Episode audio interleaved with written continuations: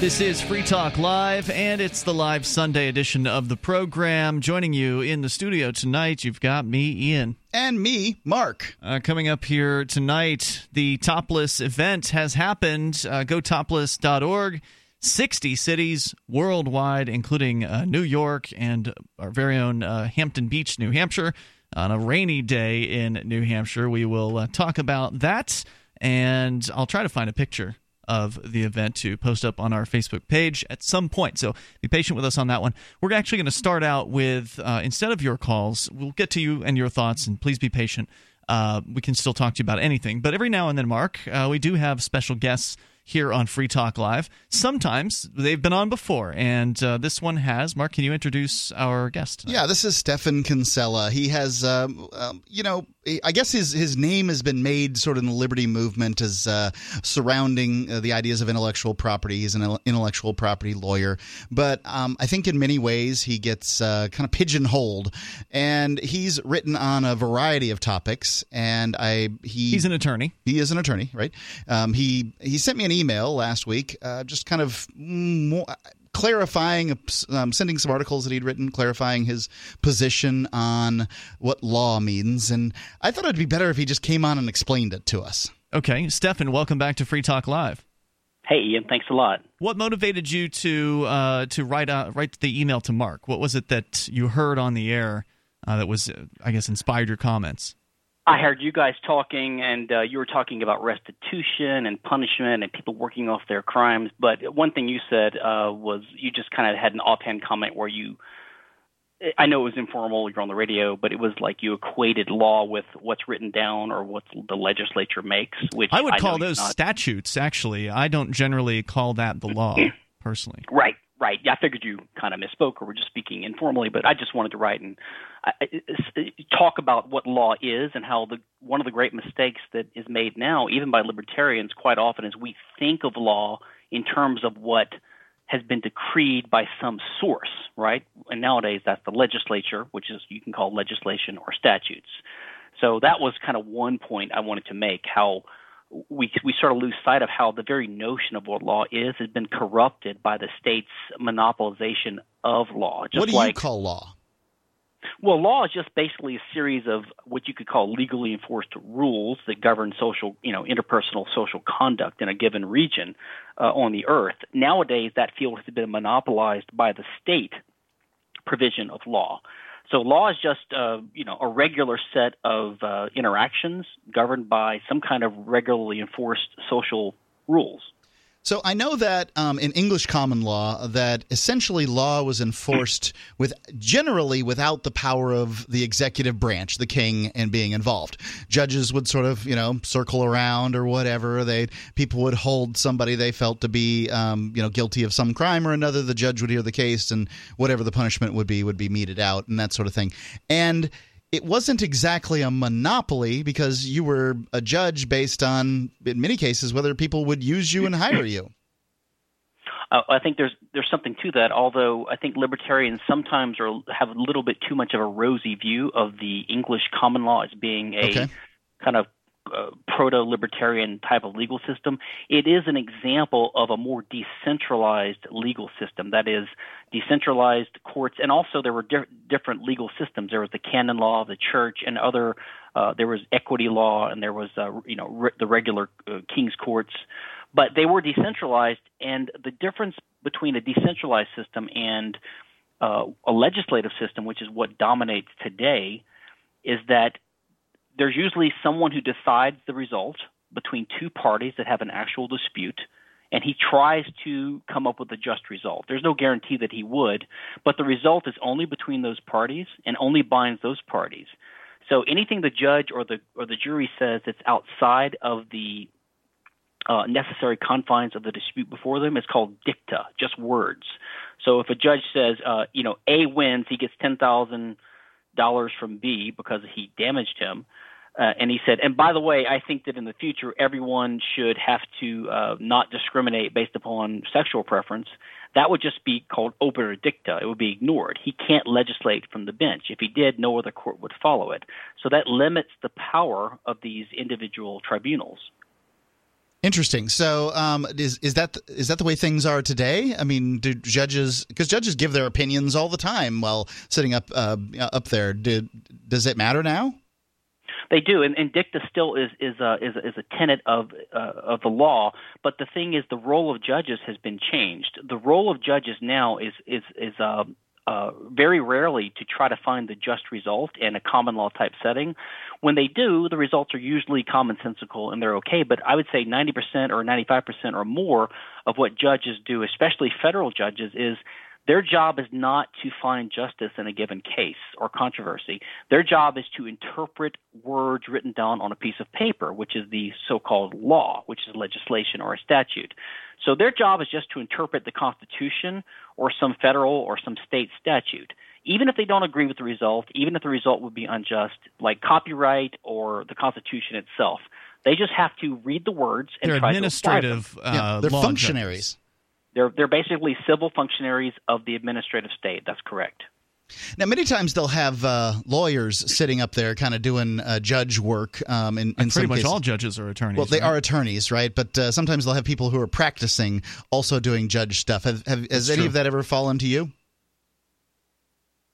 You mean practicing attorneys being appointed to be a judge? Not appointed, but so much as— Are you asking if Stephan has done judge stuff? Have you ever sat up there? Only in moot court at law schools. I see. Pretending to be an international law judge. I sometimes they, the ones that seem to be so more servile will get an opportunity to sit up there and just play judge, and then they have to go back to work after that. It's what I've seen. Well, I mean, I think the main types of judges are the ones in states which are usually elected, so they have to be politicians, or the ones that are appointed in the federal system, so they have to be somehow part of the establishment, right? They have to be appointed by the president. So they're always servile to a degree, but even the good ones, even if you want to do justice, they just don't have the ability to do it. The thing is, statutes are notoriously vague quite often. Oh, yeah. And they're vague because they're not objective, because they're just decrees of a legislature. And quite often, ambiguous terms will be put into legislation on purpose, because that's how a political compromise was reached between the 2 or 3 or 4 different special interests. They just want to get a bill out there to get credit for it, and they figure we'll just pump this to the courts. They'll figure it out. Like the Americans with Disabilities Act says you have to make reasonable accommodation for people with a disability. I love that term, reasonable. No one knows what it means. It's just so it's up to the judges, right? And the judges have to make a decision in a given case, and so there is sometimes wiggle room. And when there's wiggle room, then that's when the lawyers, the advocates on both sides, have a leeway or an opening to try to make moral arguments, to try to get this sort of justice-based fairness type concerns into the judges' minds. But they're just trying to push them or nudge them a little bit. Too little, too late. I mean, the system is messed up, and a lot of the times these these legislators are attorneys as well, and so they're essentially just writing themselves new business. It's a lawyer industrial complex. Well, I certainly think that's true, of course. But the problem is not the fact that there are lawyers in politics, or that lawyers or the executives even, or the judges. The problem is the conception of law is emanating from a sovereign or a source, instead of it having a root in some natural, intuitive sense of justice, or the natural law, as we sometimes would call it. So, the very idea of legislation corrupts and perverts the idea of law. Can you give me some idea of something you'd rather see in its place, sort of from a judicial standpoint? Well, I mean, if you have a state system, it's never going to be perfect. So even in the common law, it's never going to be perfect. As long as you have humans involved, I suppose perfection's out of the window. Correct. But what my point is that even if you have a decentralized common law system, like the common law or the ancient Roman law, by the way. So one misconception people have is that they think of the common law as this kind of decentralized kind of free market type system. In reality, you had the Roman law, which was older, which was a decentralized system as well. And then you had the common law come about later, which is a second decentralized system. All right, Stephan, hang on. Let's continue this discussion. I want to talk more about what is common law. I mean, honestly, there's a bunch of people that call in and they blather on about common law, but what does it really even mean? 855-450-FREE. That's our toll-free number. Maybe you've got a question for Stephan Kinsella. 855-450-3733, live Sunday edition of Free Talk Live.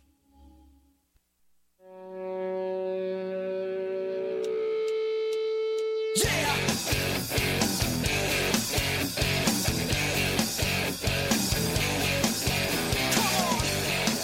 This is Free Talk Live, the live Sunday edition continuing now. We've got Stephan Kinsella with us, attorney.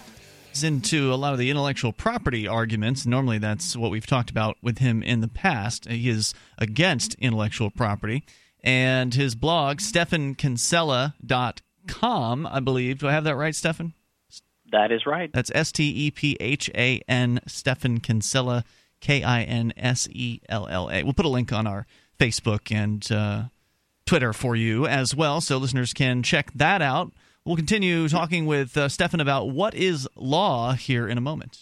Yeah, but what I found for my family is I found a way to handle this Obamacare law in a way that is beneficial to me. So what it is it's Liberty Health Share, and it's a health sharing organization as opposed to an insurance company. And insurance companies, obviously they take in money and they pay out to people who need it. But the health sharing organization, they do that. They allow you to work with families individually. It cuts out all the overhead. And for my family, it was about half price. So I would encourage you to go to LibertyHealthShare.org. Now, obviously, if your company's paying for all your health insurance, I guess you got nothing to worry about. Hit your copays or whatever. But if you've got to do your own health insurance, check them out. LibertyHealthShare.org. And the number is 855-58-LIBERTY. 855-58-LIBERTY, LibertyHealthShare.org. All right, so back to Stephan Kinsella from StephanKinsella.com. Stephan, you were talking about law and what it really is. Mark used the term law when he mentioned Obamacare, but that's not a law, right? It's a statute, right? That's a U.S. code. Isn't that what they call it? Well, that's right. That's part of the United States Code, so it is a type of statute, and basically all of federal law is statutory law. There's something called federal common law, but it's not really federal common law, so even the Constitution, people think of as being this majestic document, is really just legislation. It's a little bit more elegant, a little bit more general than most particular legislation, but even the Constitution is a legislated document, right? Something decreed by some body which has some kind of authority. Mm-hmm. In the states and the state courts, which are more similar to the English courts, the judges have this body of common law which developed over time in England primarily and Rome before that, which was the result of judges deciding cases, and then their decisions were considered precedential, right? So that is – it's called stare decisis, which means one court that comes after is supposed to follow the result before unless there's a really good reason not to. So in this way, law develops incrementally over time as judges and courts try to find just solutions to problems that real people have. And you're saying that would be what common law is? That's what common law is. But What's happened over in the last 100 or plus years is that legislation has become more and more the dominant source of what's called law. That's the results, the rules that the courts will give effect to and that the executive branch of the government enforces. So at this point in time, you could look at common law unless a statute has overridden it, right? And that's more and more the place, more and more the case. Statutes govern almost every area of law now. So statute law has become the dominant source of law, and that's how people think of law now. How does one – okay, so I see what you're saying. So without the statutory law, then there would be common law. How would one determine what common law is? Doesn't seem that common to me, I guess. So what happens is, especially in appellate courts, that's an appeals courts cases where the judges are really looking at what the law should be, where there's a legal dispute, not just a question about the facts, like who committed this act. The judges usually announce their opinions in a written decision, and over time those are collected in what's called cases, and people can read them. And then legal commentators like Blackstone or other specialists in the law, they will codify them. They will write private treatises. This is done in America now, even today, with the American Law Institute. It's called the Restatements of Law. Of course, the Restatements of Law nowadays summarize not only the common law that's developed, but also the statutory law that's encrusted and grown up around it. But sounds in a free market, a mess. It is a huge mess, which is one reason attorneys – there are so many attorneys, and they get paid a lot, and it's hyper-specialized, and it's harder for the common person to know what the law is, even the government. doesn't really know what the law is. Yeah, most of the enforcers themselves don't even know what the law is. There's been multiple times, or even what their statutes say. They usually have to look up stuff before they can even bring a criminal charge. They'll arrest somebody and then figure out later what they're arresting them for. But Mark, there's so many laws, they can choose which ones they want to use to go after whoever their current victim is. And I know Mark has a question, but I was curious, since we're talking about these different types of law, people call this show, these legal theorists call the show all the time, I guess not all the time, but often enough over the years. And they bring up this thing about maritime law, that there's this gold fringe on the flag. Admiralty law, too. Admiralty, what's the difference? Yeah. Is there a difference? Admiralty law, maritime law, whatever, they say this is like the law of the high seas, but yet it's in our courts. Is that a total conspiracy theory? What's your thought on that? I think it is it's a total conspiracy theory. These are the common law court types, and they use the term common law as well. Mm-hmm.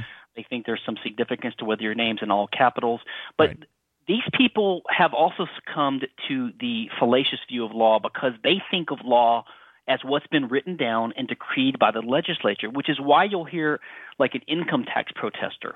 Now, I'm an income tax protester because I think the law is immoral and illegitimate, but I wouldn't deny that you will go to jail if you don't pay your income taxes. So it is a law right now. It's just an immoral law or a bad law. But you will hear these income tax protesters, if you say it is actually illegal to evade income tax, they will say, show me the law. You hear this all the time. Now, that's a legislative mentality. They want you to show them in what they call the law books. They want to see it written down in black and white. Basically, they want you to show them a decree from the legislature which shows them what the law is. So even they are thinking of law as what comes from the legislature. Mm-hmm. But what they really mean is show me the statutes that somehow obligate them to pay, right? I think so, but the problem with that is, the statutes are so vague. Not in income tax, actually, they're not that vague. But in general, the statutes are so myriad and complex and vague that all we can really know is what Oliver Wendell Holmes, the famous Supreme Court justice, said.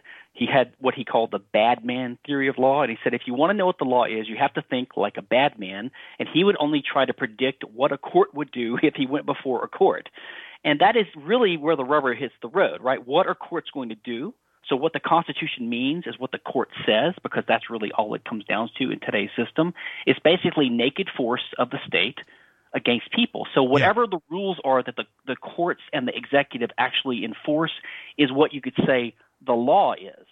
I like what Mark Stevens' definition, a law is an opinion backed by a gun. Yes, that's exactly right. I agree with that. So, Mark, you had a question for Stephan. Yeah, this one this is sort of the second part of the email that you wrote me, and I think that I think there might be a point of contention here, so let's go for it.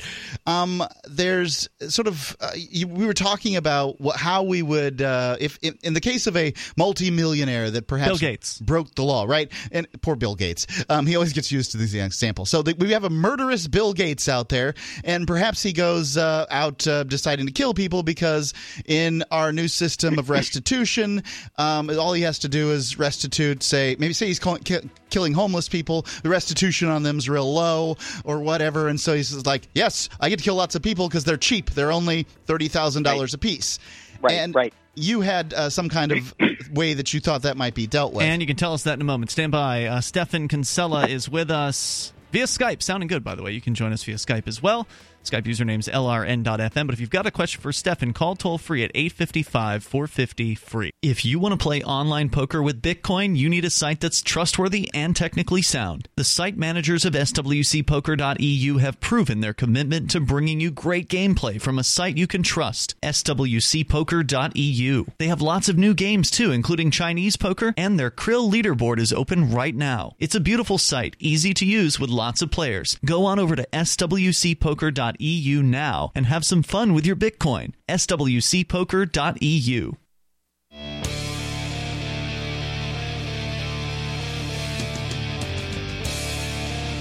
This is Free Talk Live. It is the live Sunday edition. Of course, you're welcome to join us here on the radio waves at 855-450-FREE, especially if you've got a question for Stephan Kinsella. He is with us here from StephanKinsella.com. He's an attorney and, as you might imagine, has some opinions about the law. So we're going to continue with that. Also, if you want to later, you can call us on Skype. It's Skype username LRN.FM. How would you like to save 20%, 25%, maybe even more on whatever you want to buy on Amazon, because you can do that. The trick is you got to get Bitcoin. And then, or first, whether you get the Bitcoin first or not, you can go to SaveItPurse.com. Now, if you've got Bitcoin, then you can load it up at SaveItPurse.com and instantly start going out to Amazon and ordering the stuff that you want. And there's actually a Purse Instant that allows you to get stuff without having to wait. But if you want the big discounts, the 20%, 25%, possibly more, I got 29% off these headphones I'm wearing. If you want the big discounts, you do have to wait for a little bit. You put your order in, and then somebody will fill it for you. You can watch the video. It's super easy to do. It's like 2 minutes. Video is very short, 2 or 3 minutes or something. SaveItPurse.com. Just go there and get started. When you sign up through our link, SaveItPurse.com, Free Talk Live will get a very small portion of each of your future purchases through SaveItPurse.com. Speaking of Bitcoin, and as an endorsement for Stephan Kinsella, I've actually paid him Bitcoin for services, and I think he's probably the only lawyer I've paid in a decade. Wow. Okay, well, that's cool. So, Stephan, you're back on Free Talk Live. You were, I think, gearing towards a point about restitution when we went away. Yeah, let me see if I can summarize kind of quickly.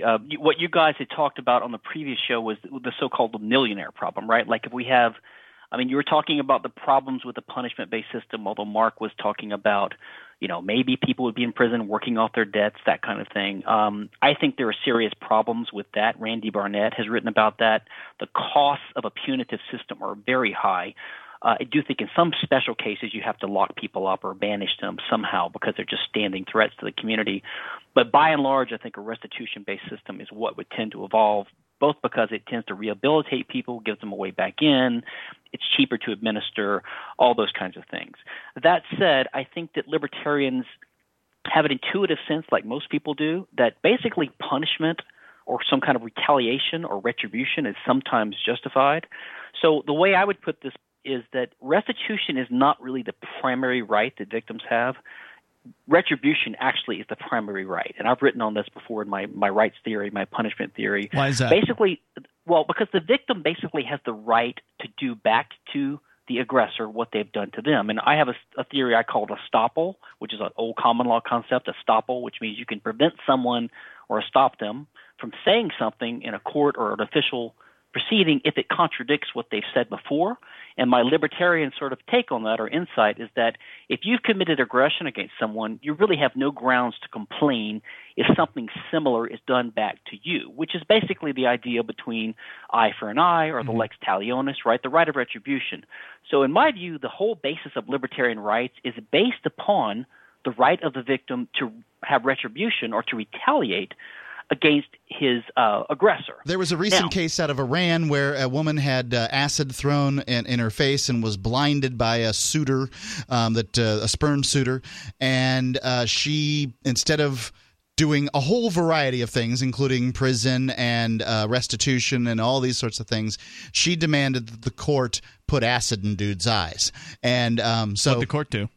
Yeah, they put acid in his eyes. From what I understand, I'd have to go check, the news story. But as I was hearing it, basically she wasn't going back on her word. Now, Stephan, aren't you hearkening back to barbarism here? I mean, don't we want to move ahead, even though what you're saying is probably true, that, you know, eye for an eye seems very justified in a lot of cases, and I can understand why people would want to get retribution. It feels like some sort of catharsis, I guess. I feel like ultimately it would be very, very unsatisfying. I'd rather have a check. And there's that, yeah. And so, I mean, why are you going to bat for that, I guess? Well, so what I'm actually agreeing with you. I think that in practice, especially in a free market system, that this actual administration of punishment would be too costly and it would be too counterproductive to be really systematically enforced or institutionalized. I think a restitution system would be what would be put in place.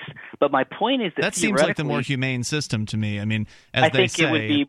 Yeah, and he's saying it's the more likely to. Blind and all. He's saying it's the more likely to. Mm-hmm. Yes, but my point is that getting back to the millionaire problem, that if the primary right of the victim is to basically punish their aggressor, what they would tend to do is use that right and they would negotiate with the aggressor for some kind of restitution payment. And if you had a millionaire like Bill Gates, who was some kind of sadist and he thought he could go around and just commit murder and just pay the victim's families off, that wouldn't happen because there wouldn't be like a fixed award set by a legislature, like a schedule of fees, right? It wouldn't say a life is worth $3 million and that's all. Yeah, that sounds really cold. Yeah. So rather what would happen is you would negotiate. And so if a billionaire commits murder, then the victim's family could negotiate with him. They say, listen, we have the theoretical right to subject you to torture and put you in prison for life or to execute you. And because he's a billionaire, he might be willing to pay $500 million or maybe $10 billion to get his way out of it. So there wouldn't be a fixed penalty for crimes. It would depend upon the circumstances. And so the millionaire problem that you alluded to would basically disappear. Because you're talking about the eye for the eye basis of this, I have no dispute with it. I do. There's some Scandinavian country that charges people speeding tickets based on how much they're worth. And sometime like a decade ago, some dude got like $100,000 or $10,000 speeding ticket. I don't know what the number was, but it was a large speeding ticket basically because it was worth a great deal. And from a legislative standpoint, sort of going after somebody on a sliding scale punishment, that bothers me. But when it comes to, the right of the victim to essentially enact upon the aggressor what they'd have done to them, then I can see why that would be an issue. So if Bill Gates, for instance, stole $100 out of the wallet, my wallet just sitting around a table from me, he'd be liable for $100 and perhaps a punitive amount. But that punitive amount wouldn't be that big of a deal because it's just still a punitive amount. However, if he did something to harm me bodily, I essentially am able to go into negotiations with him and say, look, $100,000 is not enough for a broken leg, dude. And poor Bill Gates, he does not deserve this kind of these analogies. But so in your case, you owe me significantly more than $100,000. I'm going to need to see $10 million, Bill. Get out your checkbook. Exactly. So I get it from that standpoint. It wouldn't be a decree by the legislature, a sliding scale set by the legislature. This would be the result of private negotiations based upon the victim's objective right to retaliate in like fashion to what the aggressor has done to them. And it just seems hard to me to say that inflicting retaliatory force upon an aggressor like he's done to the victim really violates his rights. Now, I do agree it's barbaric and that probably we wouldn't see that put into practice on a widespread basis. But even if you didn't have it in practice, you could tell the jury. So right now the juries have no standard whatsoever. You tell the jury, just you tell us how much the damages should be for what was done to this victim. And they just make up a number, $10 million, $1 million. At least you could tell the jury, you should imagine in your head what would have been negotiated if punishment was an option. So at least there's some objective standard the jury could take into account. Stephan, I really appreciate you coming on to talk about this with us here tonight. Very informative. I like what you have to say. And you do have a blog. It's StephanKinsella.com. Looks like you're updating it relatively frequently. I do, and I also blog on intellectual property stuff on C4SIF.org, C4SIF.org. C4SIS or F? F. Center for the Study of Innovative Freedom. C4, the number 4. SIF. Right. Got it. I'd like to say that I often, when I go after Stephan Kinsella's bigger articles for the intention of sort of finding a basis intellectually and philosophically. I think that he often parses out on a very detailed and minute basis issues that it appeals to me for writings. If people have similar desires to look at liberty issues in this way, Stephan's writings are worth taking into consideration. Stephan, thanks again for coming on Free Talk Live tonight. StephanKinsella.com, his website. You can join us here. Our toll-free number is 855-450-FREE. Now, it is the live Sunday edition, and that means it's the same as always. Open phones about whatever you want to discuss.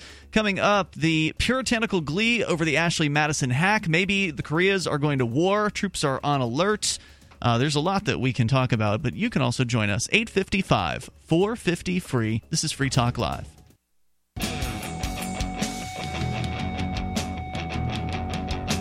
This is Free Talk Live. Ladies and gentlemen around the United States and around the globe today took off their tops at various different locations, including Times Square, where over 300 or around 300 bare chest demonstrators were parading.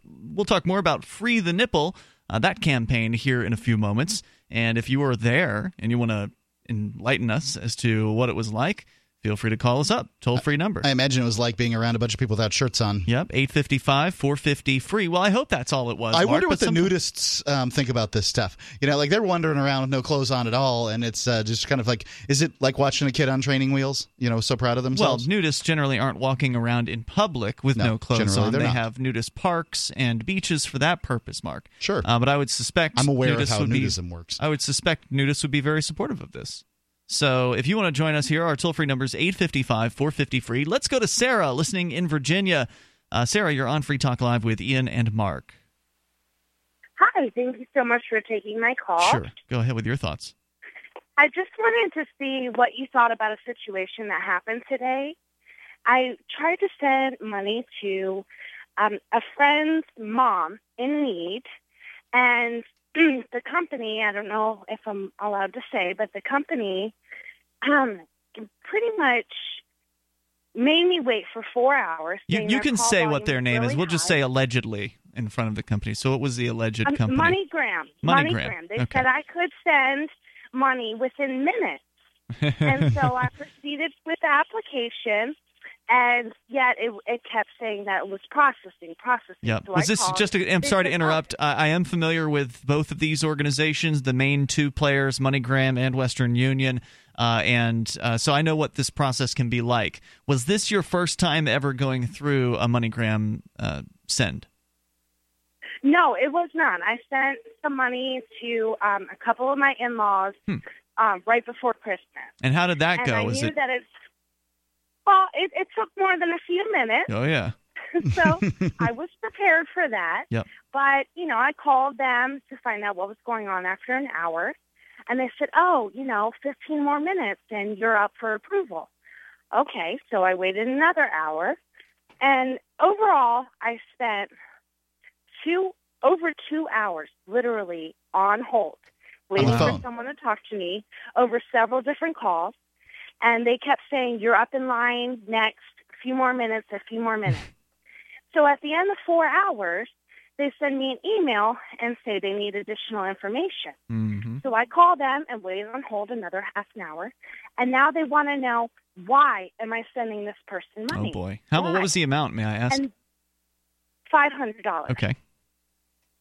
And for me, then this is why I'm calling you. It's not just a complaint, but my concern is, isn't that a violation of privacy to ask me why I'm sending someone money? Okay, so, yes. I mean, it's obviously a violation of your privacy. There's no doubt about that. Can they do that? Yes, they can legally absolutely do that. And in fact, they probably have to do it legally. There's probably some kind of law that they're following, some sort of know your customer legislation that is mandating all money, what they call so-called money transmitters. Now, this is a legal term, but you know it's basically somebody who takes someone else's money and then sends it elsewhere to a third party. And so these money transmitters are dealing with all manner of different government regulations that are incredibly intrusive and invasive to your privacy. And so odds are good they're doing this simply because they have to in order to obey some kind of government diktat, which would mean, of course, that you have no leg to stand on legally as far as, you know, any kind of threat of a lawsuit or anything like that. This is just how they do business. And it's interesting, too, because usually it's the first time with MoneyGram and Western Union where it's a huge hassle to set up the account and go through all of the, you know, requirements as far as identification and secret questions, and then they, you know, it takes longer than you expect it to. Of course, whenever a company says it takes just minutes, well, you could have several thousand minutes that you could be waiting. It took them minutes. Yeah. Right. Well, they did say minutes, not hours. So, right. You know. But I just felt like, and I told them, I said, the reason why this person needs the money is none of your concern. It really felt like a violation. That probably set off some red flags right there. So did it ever transfer through? Did it ever happen?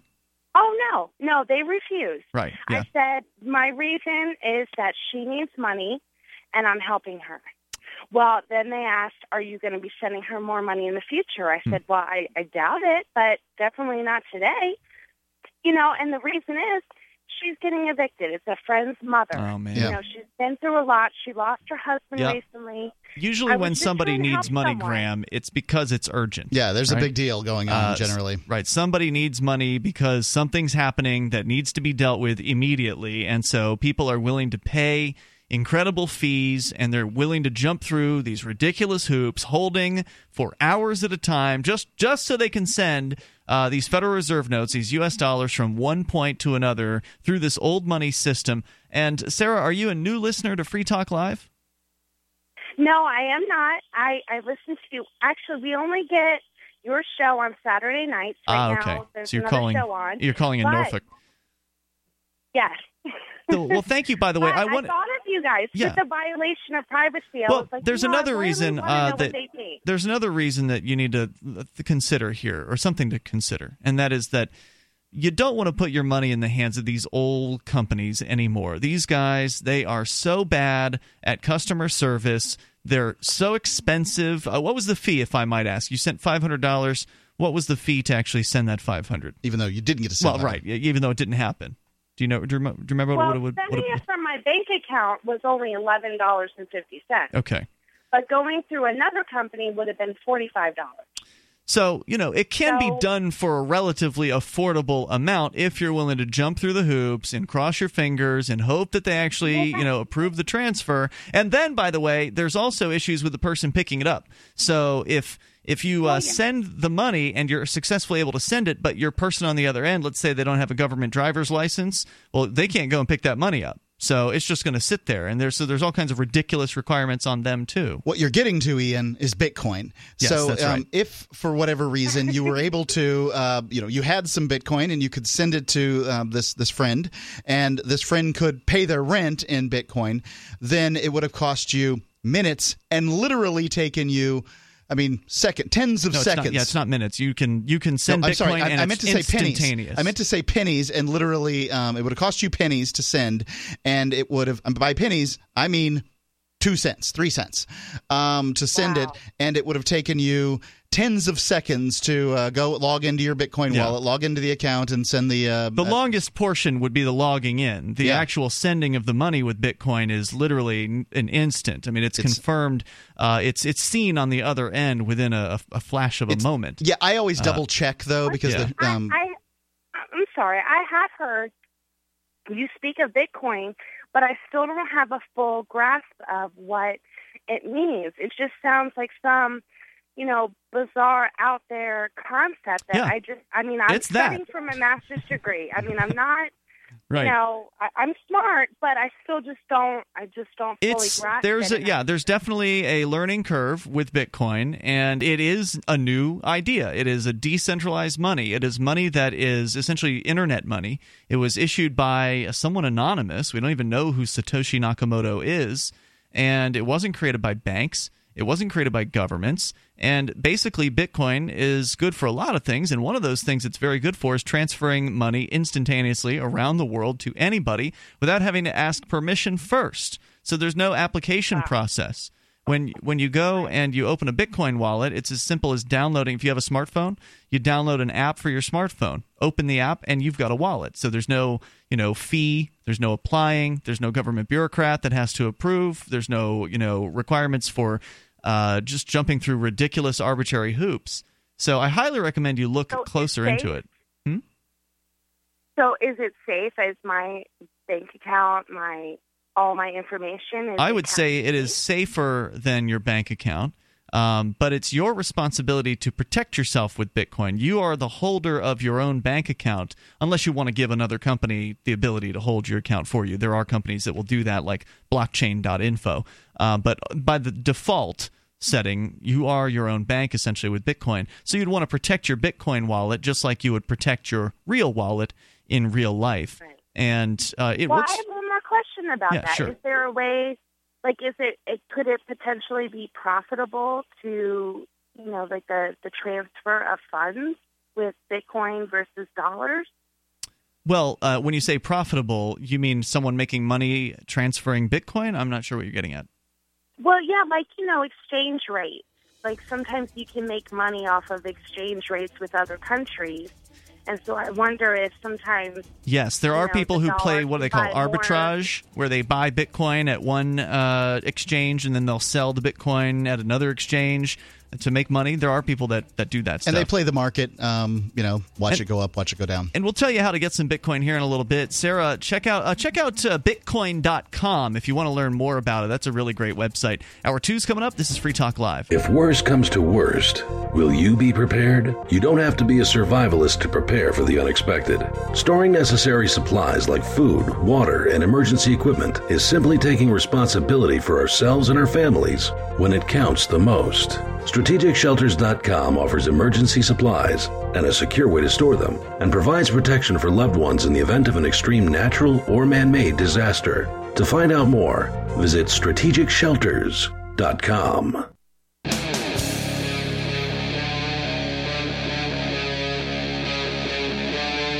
Free Talk Live.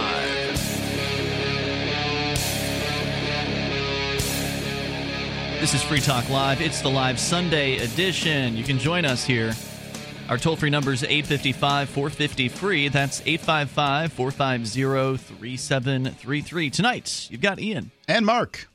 So we were just talking about Bitcoin a moment ago. We had a lady on the line who was having difficulty. I want to talk about the Topless event here in a little bit.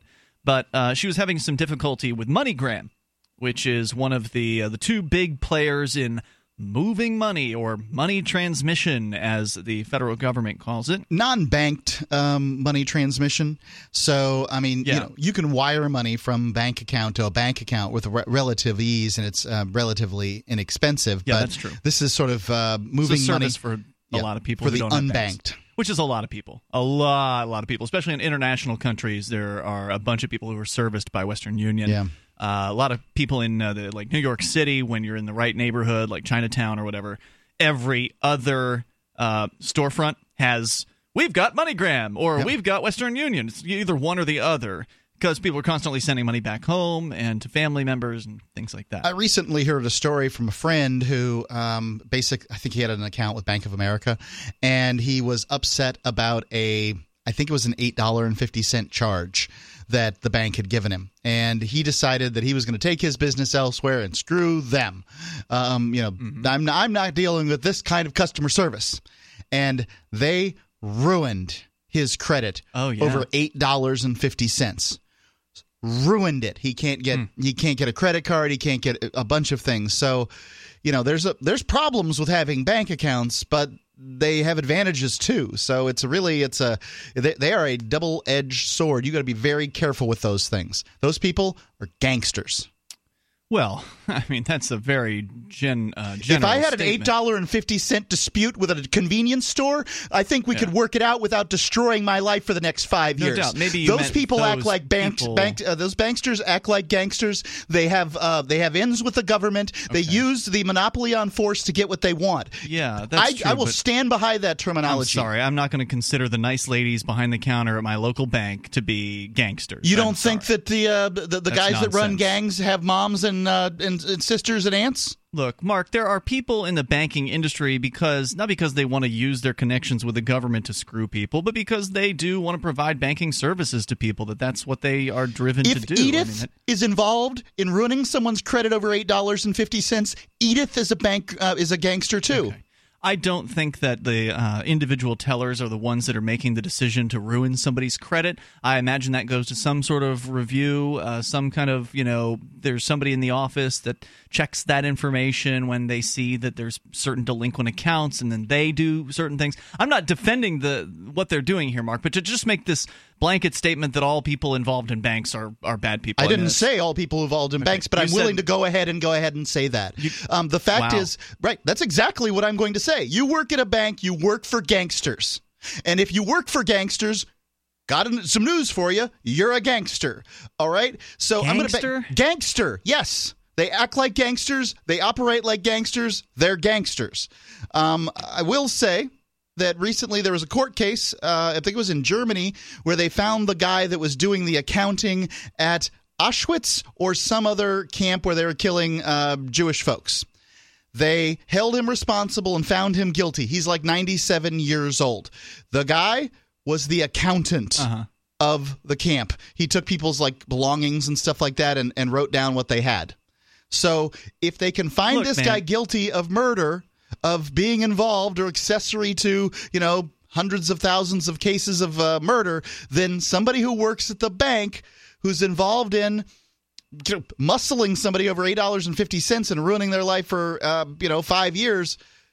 Are the contractors? I mean, look, I'm the first person to say, hey, the government's a criminal gang. It's a criminal enterprise that uses the force of violence to achieve its political and social goals. I mean, excellent. And you are willing to say that banks are franchises of the government because they work within the Federal Reserve System. But if you're going to say that a bank, that everyone involved in a bank is in a gang, then you might as well say the same thing about everybody who ever accepts any government contract. You might as well take everybody who's ever worked on a road and also include them in that as well. Like any private construction firm that was hired to build a road or something like that. Are they also gangsters? I don't think so. I think they're benefiting from the monopoly of the state. There's lots of people who are benefiting, absolutely. Well, what makes the – how do the banks qualify as different from everybody else that's benefiting? Banks? How do they qualify? Yeah, I'm not talking about the Federal Reserve Bank, which is obviously a very special bank with special parameters surrounding it, but just the average community bank or whatever. Well, if they go and ruin someone's credit over $8.50 – and by the way, I wasn't talking about a community bank. I was talking about Bank of America because I believe that was the one that was quoted in this story. You made a general statement about bankers. Yep. Okay, fine. Okay. But I understand. Let's run this to the absurd. A one-location community bank that benefits off the Federal Reserve System, that doesn't hold assets for the amount of loans that they give out. The variety of things that are done. The Federal Reserve System's crazy. There's no doubt about that. Yeah, they operate within a crazy system and are benefited in that way. And they choose to go after a young man who has, disputed an $8.50 charge and ruin his credit for 5 years. Then yes, they fall into that same category. So you're only if they go after somebody with an overcharge like that is when they're banksters, just not by default. Because it sounded like you meant everybody who is in a bank is default a gangster. I think that there are people who run better gangs and worse gangs. Uh-huh. Yep. Yeah, generally, the term gang evokes the idea of violence against other people, like threatening violence. Hey, you better pay up, or we're going to make this store look pretty messy. That kind of thing.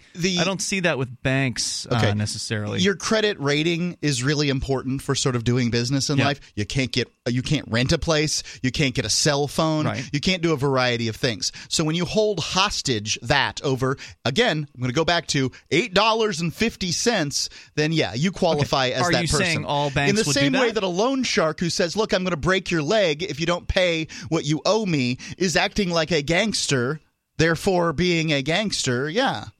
Okay, so how many what should the amount be at which somebody overdrafts an account that and doesn't make good? Punishments should be commensurate to the crime, and therefore I'm going to have to look at each individual case in a case-by-case basis. Are Experian, TransUnion, and Equifax also gangsters? I don't think so necessarily. Somebody might be able to make it up. But they're the ones with the credit reports. Somebody might be – look – the credit report isn't what's being held hostage here. There are companies that sell gold, and that doesn't make them bad people just because somebody might steal your gold. Let's go to the phones here. Rob is in Pennsylvania. I'm still not clear on what you're saying, though, Mark, so you'll have to clarify whether every bank is a gangster or every banker or just the ones that hit people who have $8 in fees. Let's go to Rob listening in Pennsylvania first, though. You're on Free Talk Live, Rob. Hi. It almost seems like this sounds like almost like a stage argument between you two because no, definitely not staged. But why would you say that? I'd say that because I've listened to you, Ian, argue about with the Robin Hooders and the meter maids. Oh, these meter maids are supporting aggression, they're supporting the state, and then I hear Mark making this financial argument about the teller being connected to a financial gangster system. And I listened to Mark's argument and your argument, and you really believe the same thing when it comes to government and banking. But then you're having a disagreement. But then it just I don't know if we believe the same thing. It sounds to me like Mark believes that everyone working for a bank is involved in a criminal gang enterprise, and I don't agree with that, so I don't think we agree at all, and this is definitely not staged. I'm not sure what would make you think this is staged. How could you it seems like you're having a disagreement to have content for the show. I understand that you've said that like twice now. I can assure you this isn't staged. He wants to be convinced if that's the case. I don't believe what you're saying, Mark. I'm just curious to try to understand what you're saying. To me, there's a huge difference between somebody who goes around and threatens people on the streets with the theft of their vehicle. Well, they don't actually steal them, right? Which is what they call someone who steals them for them. That is what they do. That is what a parking enforcer does. He just hung up, by the way. That's what a parking enforcer does. That's totally different than someone that's providing voluntary services at a banking institution. Completely different. And how, Mark, you can say that they're tantamount to one another or similar, I'm still bewildered by. So we'll come back here and you can share your thoughts with us at 855-450-FREE. That's 855-450-3733. If we ever stage something on this show, we'll let you know about it. Like there was this one April Fool thing like a decade ago that we did. It's Free Talk Live.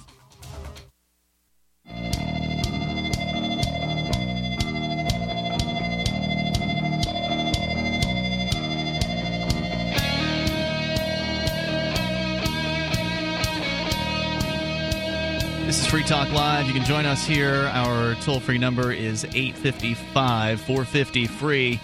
Is Mark being hyperbolic when he says that bank employees are working for gangs? I say so. You're welcome to call in and join us here or bring up whatever's on your mind. Still to come, the Topless events happening in something like 60 cities internationally today.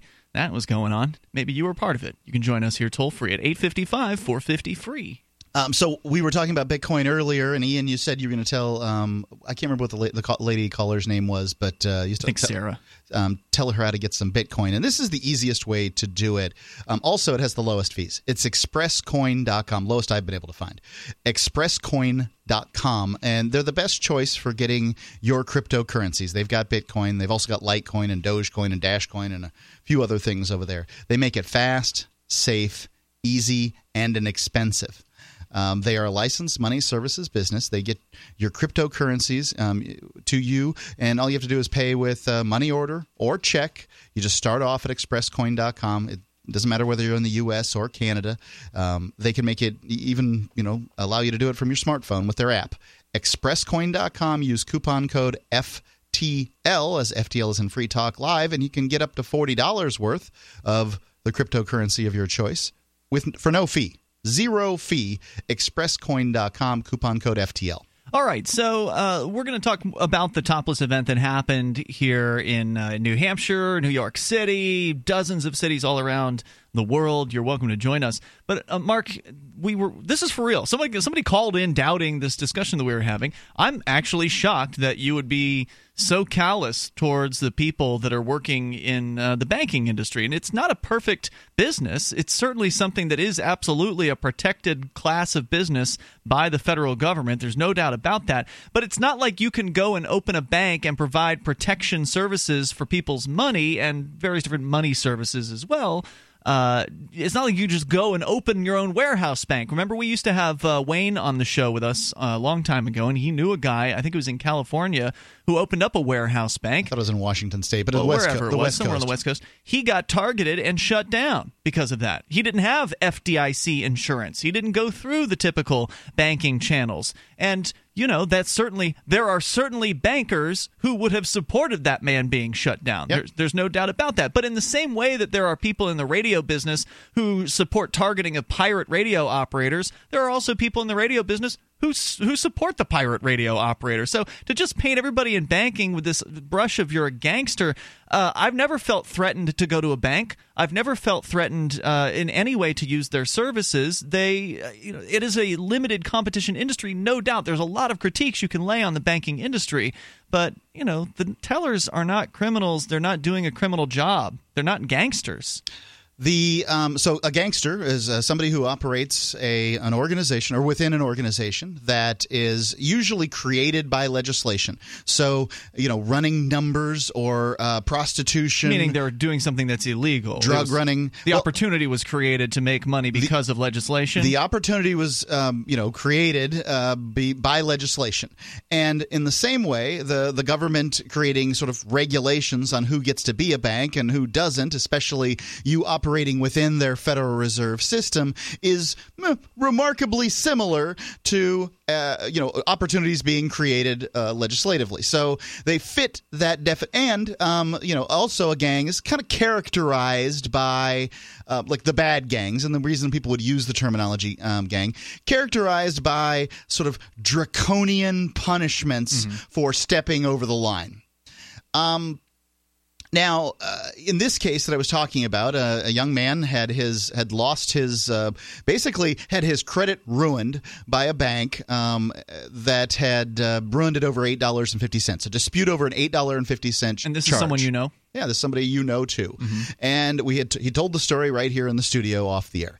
And I don't want to reveal his name because I don't know what his preference is as far as this goes. So over $8.50, this bank enacted a draconian operating because they have a privilege created by legislation, used a draconian punishment for sort of stepping out against them. And that is why I'm using the terminology gangsters. Now, when you work for that organization and you see this happen once, twice, again and again, young people's credit being destroyed over and over. And I've heard stories like this again. I mean, I had a girlfriend that had a very similar story. It was some bounce check charges, but there has to be a path back. I agree. When these banks don't have paths back, that's when they operate like a gangster, like gangsters do. Yeah. And when you operate like a gangster, you're going to get called gangsters. When you work for that organization over a course of years and you see these things happen again and again and you turn a blind eye to it, screw you, you're a gangster. My problem is that you seem to be just conflating all banks together, calling everybody who's involved with banking gangsters, but then talking specifically about a bank, one bank in specific. No, this is two banks. Remember, I gave you another example. Okay, one was a local bank and one was a national bank. You're talking about banks that have not created a path back, allegedly. We don't know. We didn't ask this person who you're referring to. At least I don't recall that part of the conversation of, well, what would it take to make things right? Said he couldn't get another account with them. I knew a guy who had banking issues, and that bank wanted $400 for the path back. So there was a path back. $400 for an $8.50 charge. No, I wasn't talking about that guy. That's the kind of thing I see, though. I don't know what the amount was that he was in arrears, okay? I don't know either. All I'm saying is there was a path back. You were acting like there's never a path back, and maybe there is in some cases, and maybe there aren't in others. I don't know. It would be interesting to actually have somebody who works in banking to call in and talk about this, because they also are dealing with a bunch of scummy people a lot at banks who are trying to take advantage of the system and are, crooks and are actually engaging in fraud. So there is a reason why some of these punishments exist. Are they all, used justifiably? Probably not.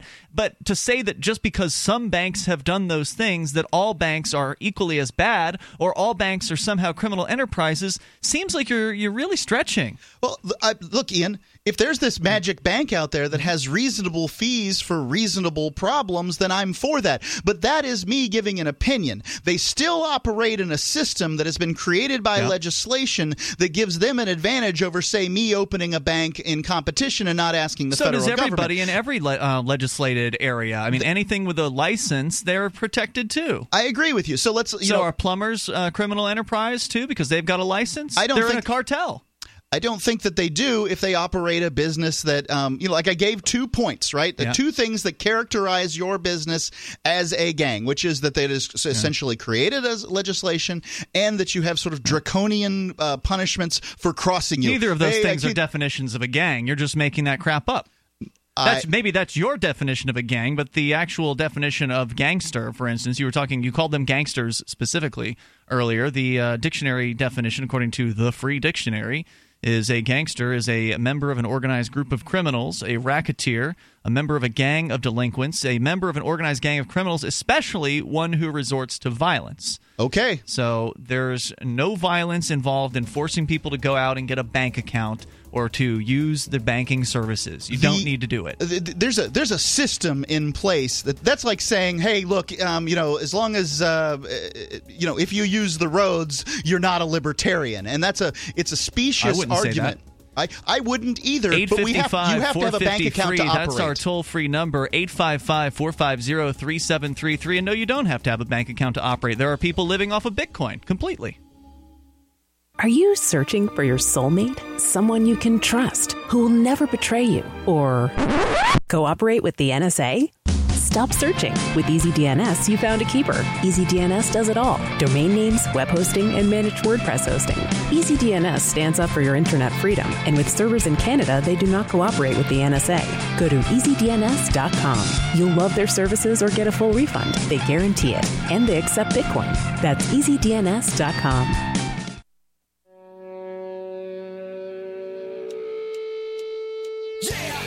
This is Free Talk Live, and you can join us here. The toll-free number is 855-450-FREE. That's 855-450-3733. And you can also join us online. Just go to freetalklive.com. Please enjoy the features that we have for you there. If you get online, whether it's through your smartphone, tablet, laptop, desktop, whatever you use, Windows, Mac, iOS, Android, Linux, we can help you protect yourself online. You can use ProXPN. It is a virtual private network. They encrypt your online data, which means that your bank or anybody else that might be trying to snoop on you on the internet will not be able to do so effectively, because you'll be encrypted through ProXPN. ProXPN.com. Now, I should clarify, you're not encrypted when you reach the bank, so that's probably not an accurate thing to say. People who might be trying to steal your bank account information, however, would be flummoxed by ProXPN, as well as anybody trying to monitor you. So your internet service provider will not be able to steal your information either when you use ProXPN. ProXPN.com. Use code FTL50, and you can get 50% off the regular monthly price for the lifetime of the account when you buy an annual account with that code FTL50 at ProXPN.com. By the way, they don't keep any logs of your activities whatsoever at ProXPN, and they've got more servers than ever before. They're using OpenVPN, the gold standard of network encryption.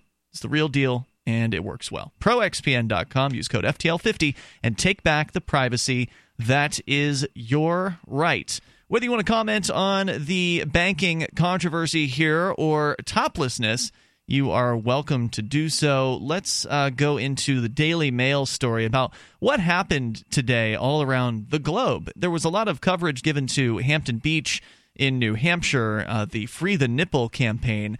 GoTopless.org, however, is also involved, and they're the ones who are organizing dozens of events all around the globe today on this Sunday, as we're doing this live edition of the show. According to the Daily Mail, bare-chested protesters took to the streets of 60 cities around the world on Sunday, that's today, as part of a campaign to free the nipple. One of the biggest events for Go Topless Day was a semi-naked parade through New York City, where officials are debating whether topless tip seekers should be allowed in Times Square. There's been an issue recently with topless women, offering themselves as photographic material. You can, get your picture taken with a topless girl. That's kind of an interesting issue because, do we want Times Square turned into essentially an impromptu nudie bar?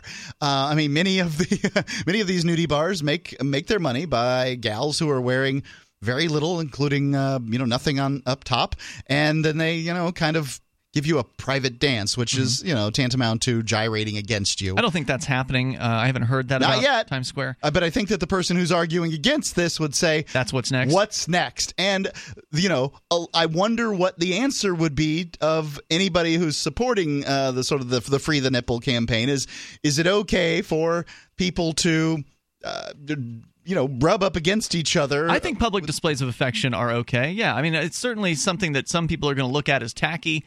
It's something that a lot of people are going to be uncomfortable about, but ultimately I think people should be able to express affection publicly. Well, I think that public displays of affection today can already be pretty classless and kind of grody, and that I can see the point that people might have that are against this campaign. Rachel Jesse is an actress and model who leads the Go Topless group in New York City. She explained that Sunday's topless campaigners want women to have the same right as men to go topless in public. She says, our goal is for equal gender topless rights to be enforced worldwide, freeing women's nipples, she said. Now, in some places like New York City, Hampton Beach here in New Hampshire, and other places, it is legal to actually be topless as a female. In fact, GoTopless.org on their website where it shows a map of the different events that are happening all around the globe. There are indicators on the map whether or not it is legal in each location for the protesters to actually be topless. So there are still a lot of places where this is illegal, and there were cities in which it is illegal where people did protest today. Daily Mail has a whole lot of photos. We'll post this link on our Facebook and Twitter here in a little bit. Yeah, thinking about my argument there about the the public nudie bar, I don't think that it's likely. So, and the reason is you don't think it's likely someone's going to start grinding on another person for a $5 tip. I think for $5, I definitely think they're not. But let's call it $20. Well, I don't know what these ladies are charging something for these photos on the streets. I don't imagine it's $20, but I could be wrong. Well, my understanding, that's what private dances cost in these sorts of clubs. I haven't been in one in a very long time. So regardless, street dancing is going to be cheaper, though, right? Like I don't know the answer, Ian. I think that is unlikely because there are nudie bars in America where the girls have to wear something up top, and that wearing something up top is currently legal on Times Square, right? Like you can wear a very thin bikini on Times Square. You can be topless. That's legal in New York City. Fine. Whatever it is that you don't see a lot of it happening it's not because of toplessness that this is not occurring. It's not occurring already. What's not occurring? People being topless? Dry docking is not occurring with bikinied women, let alone topless women. I gotcha. Dry docking being a slang term for a lap dance? Something like that. Gotcha. I prefer not to go into it. Police in mid-Manhattan blocked off several streets to traffic, so around 300 topless protesters could parade throughout the city. Appearing bare-breasted has been legal in New York since 1992, but Mayor Bill de Blasio and Police Commissioner Bill Bratton are now trying to get semi-nude painted women banned from the city's Times Square.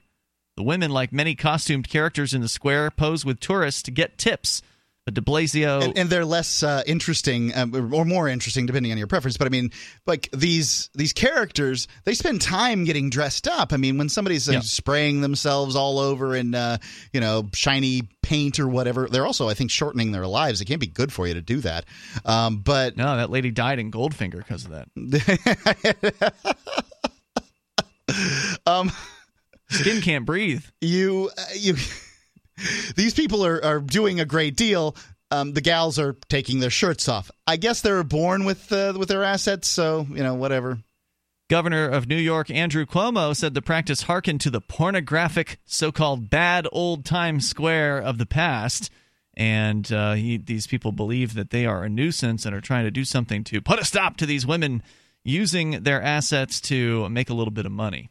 Sunday's parade in New York was just one of many events to take place in 60 cities around the world for Go Topless Day. Although they called it Free the Nipple, so I think there's some confusion. There was Free the Nipple in Hampton Beach, which happened on Go Topless Day, and GoTopless.org is different from Free the Nipple somewhat because Free the Nipple is actually a movie about the women in New York who had done this sort of topless activism. Anyway, there were several events. It wasn't just Hampton Beach in Washington, D.C., one woman stood in front of the White House while posing like the Statue of Liberty. Your arm is going to get tired pretty quickly doing that. She made it long enough for the photo op. Enough of the picture, yes. In Edinburgh, Scotland, around 50 people, mostly women, took off their tops to the city's main street, or in the city's main street, the Royal Mile. They staged a sit-in for 2 hours, much to the amusement of passing tourists and shoppers. Can you have a sit-in if you don't actually have a place to sit in? Can you have a sit-in outdoors? I think it's a form of strike. It would be what it is. But okay, I mean, I get the idea when they say a sit-in. I mean, generally, when I think of a sit-in, I think you go into like a politician's office and refuse to leave. It's a form of trespassing almost, right? Yeah, you don't leave. It's closing time, you're at the office, and you're not leaving. I think you can call it a sit-in if you don't have your shirt on because there's an aspect of illegality to it, or at least sort of counter mores. All right, we'll talk more about what happened all around the globe today. If you were one of the ladies or gentlemen out in support, you can call us up toll free at 855-450-FREE. Maddie is on the line in North Carolina. Maddie, you're on Free Talk Live. Hey, how's it going, guys? You're on the radio. Yes. Okay, so I work in the finance industry, and I just wanted to maybe share some of my experience with the audience and you guys and my perspective. Excellent. I definitely want to do that here. So, stand by. We're going to get to you here, Maddie. He works in the said finance industry, so I don't know if that's a bank. Does that mean he's a gangster, Mark, in your mind, if he works in finance? I don't know, man. I'll let you know. This is Free Talk Live at 855 450 free. You can take control of the airwaves.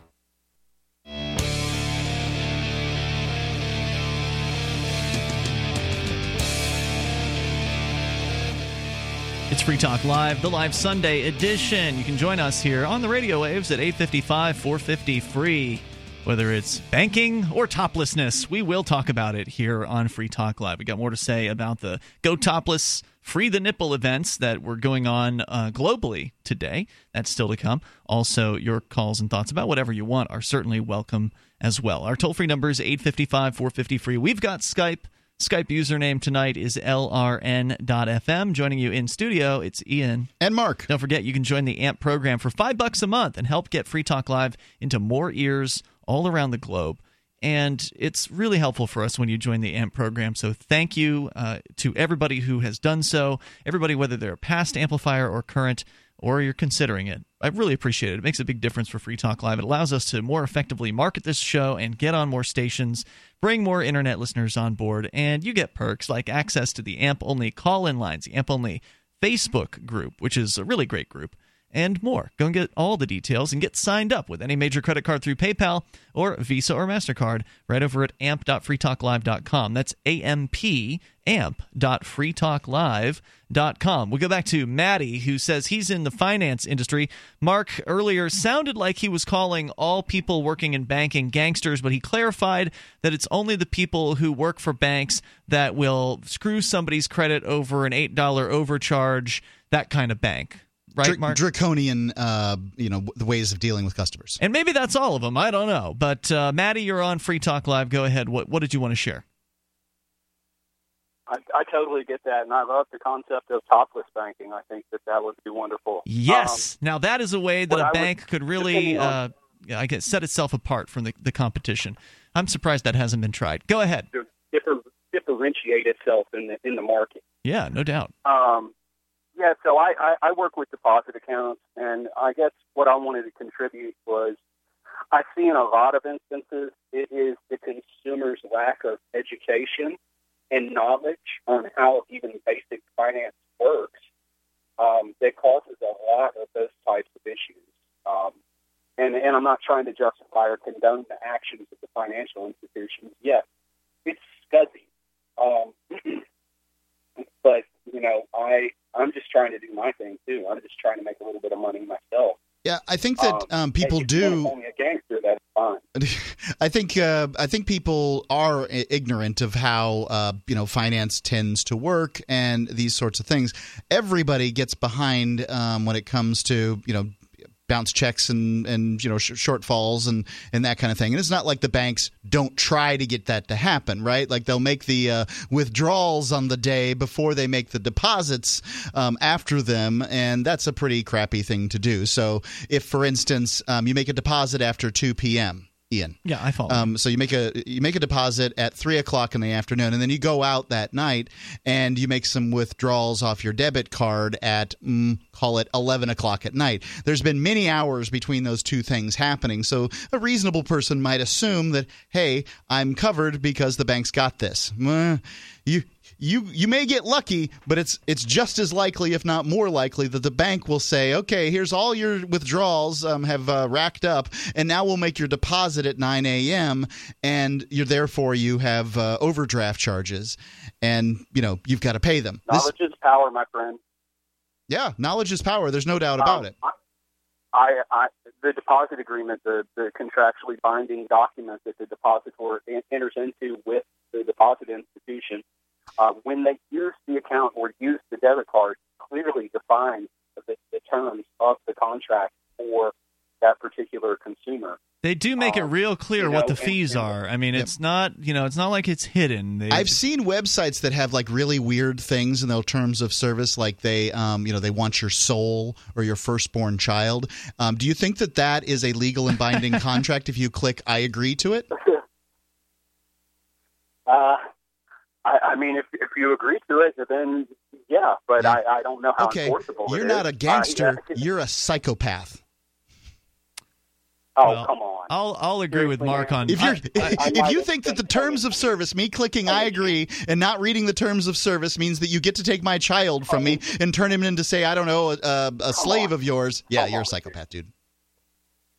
Come on, dude. Yes, that contract is not binding because it is not fair. It's not even really a contract. I'm going to be on Mark's side with this, although I think he's being mean with the name calling tonight. I think that in the case of these terms of service, almost every terms of service that I've ever seen has some kind of statement about how they can change the terms at any time. Some of them don't even require them to give you notice of those change terms. Now, generally, the banks will give notice. They'll send you a letter full of really microscopic print that you don't read. Yeah. And so, you know, if you can change the contract at any time, you don't actually have a real contract. In my opinion. And let me ask you this. If I wanted to send the bank changes of terms to the contract, do you think that it would be binding in any way? You could try scratching some of the terms out before you sign. There have been decisions out there. Yeah. There have been – you look it up, man. No, he's right. Maddie's right about that. You can change terms. Modified. Yep. Yeah, and they can refuse to accept it. Yeah. You just won't have a bank account. You can go through the bank account agreement and cross out the fees if you want to, and they're probably going to say no. But you could, in theory, try to do something like that. Maddie, I don't think that you're a psychopath. You don't think he's a psychopath for saying that it's okay to take people's kids away? No, he's not saying that. Yes, he is. That's not what I say, dude. That's a far cry, man. That's rendition right there. I was speaking tongue in cheek, just playing devil's advocate. All right, man. Thanks, Maddie, for the call. Mark's just in a mean mood tonight. I appreciate it. Thanks for the call. Our toll-free number. You should have gone and seen some breasts today, Mark. Maybe it would have had a calming effect on you. Yeah, 855-453. I got work to do, man. 855-450-3733. I didn't go either. I didn't go to the Hampton Beach free the nipple thing. It's 2 hours to go to participate in that event. Yeah, it was a long way away. And one of the things that happened that went wrong, I think, with this particular, besides the bad weather here in New Hampshire, it was rainy and kind of cold today at the beach. But besides that, they canceled the event on Facebook in the morning. And I think that may have contributed to fewer people than who would have come out, otherwise would have come out, coming out. We'll talk more about the topless event. Bruce is on the line in North Carolina. Bruce, you're on Free Talk Live. Hello, gentlemen. How are you doing today? You're listening in Asheville to WWNC. Go ahead. I guess you call me old-fashioned, and I do love the female body. But if you're going to have it in a bar or on a nude beach, I could go with that. But for women worldwide who want to just walk around, I think it's trashy and slutty. Why is that? Why would you? Is it trashy and slutty when a man does it?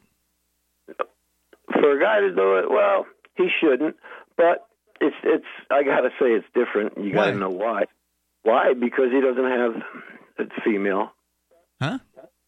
He doesn't have that female breasts, basically. I don't want my How's that different? My grandchildren walk around looking at these women walking around down the streets in the supermarkets. Aren't you just a hypocrite, though, Bruce? I mean, look, there's no difference between a man's breasts and a woman's breasts. There's no difference between a man and a woman. I mean, you're really shooting low here, you know? There is no difference besides average size between a man's breast and a woman's breast, and besides the fact that a woman's breast is more likely to lactate. I mean, really, we're talking about baby feeding tools here. I see them dripping going around the streets. Well, I think lactation is a different issue. It's morally wrong. Morally? Okay, that's my opinion. And as far as Mark laughing at that girl that died in Goldfinger, I think that was pretty bad, Mark. I mean, that was terrible. You really trashed that girl. He's being nasty tonight. You know, it's make-believe, right? He is. It's make-believe. But no, I just think the world would be a lot better off if people kept their tops on. If women kept their tops on, is that what you're saying? Kinda, yeah. I don't understand the hypocrisy, though. Why is it okay with you for a man to be topless? You're not very much of a male, then. Excuse me? I guess you're not very much of a male if you can't see the difference. I didn't ask you what the difference was. I already told you the difference is that women's breasts tend to be larger than men's breasts. There are obviously some men that are exceptions to that and some women that are exceptions to that rule. So that's the difference. That's one of the big differences. But I still don't understand why it's okay for a man to show his breasts. Is it wrong for a man to show his breasts if he's a big man? How many men do you see wanting to go around without their shirts on? I see it a lot during the summertime. Well, yeah, that's okay. I think that's okay. We know you think that's okay. That's because you're a man, right? Well, yes, and I am. So it's okay for you, but it's not okay for women. Why? Because their breasts are bigger? Well, there are men with big breasts. So why and women with small ones. So why is it okay for a man but not a woman, sir? This is real simple. Because it's a sexual organ. Does that mean you can't control yourself around a woman with her top off? I just find it disgusting, and to be walking around. You think sex is disgusting? No, I told you I love women. Man, you got some issues. Hey, thanks for the call tonight, Bruce. 855-450-FREE. That's eight. I love women, but don't you dare go around with your top off. He mentioned grocery stores, and I imagine men can't go in grocery stores with their tops off. 855-450-FREE. Join us here, Hour 3 of Free Talk Live, coming up.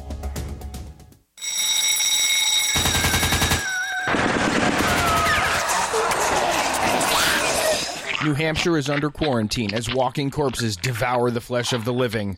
Max is 11 years old and surviving alone. Slow-moving and non-thinking, the dead swarm his home. Now he must apply his Porcupine Freedom Scouts training to improvise his escape. Look for Survivor Max on Facebook, read reviews on Amazon, or read Chapter 1 at SurvivorMax.com.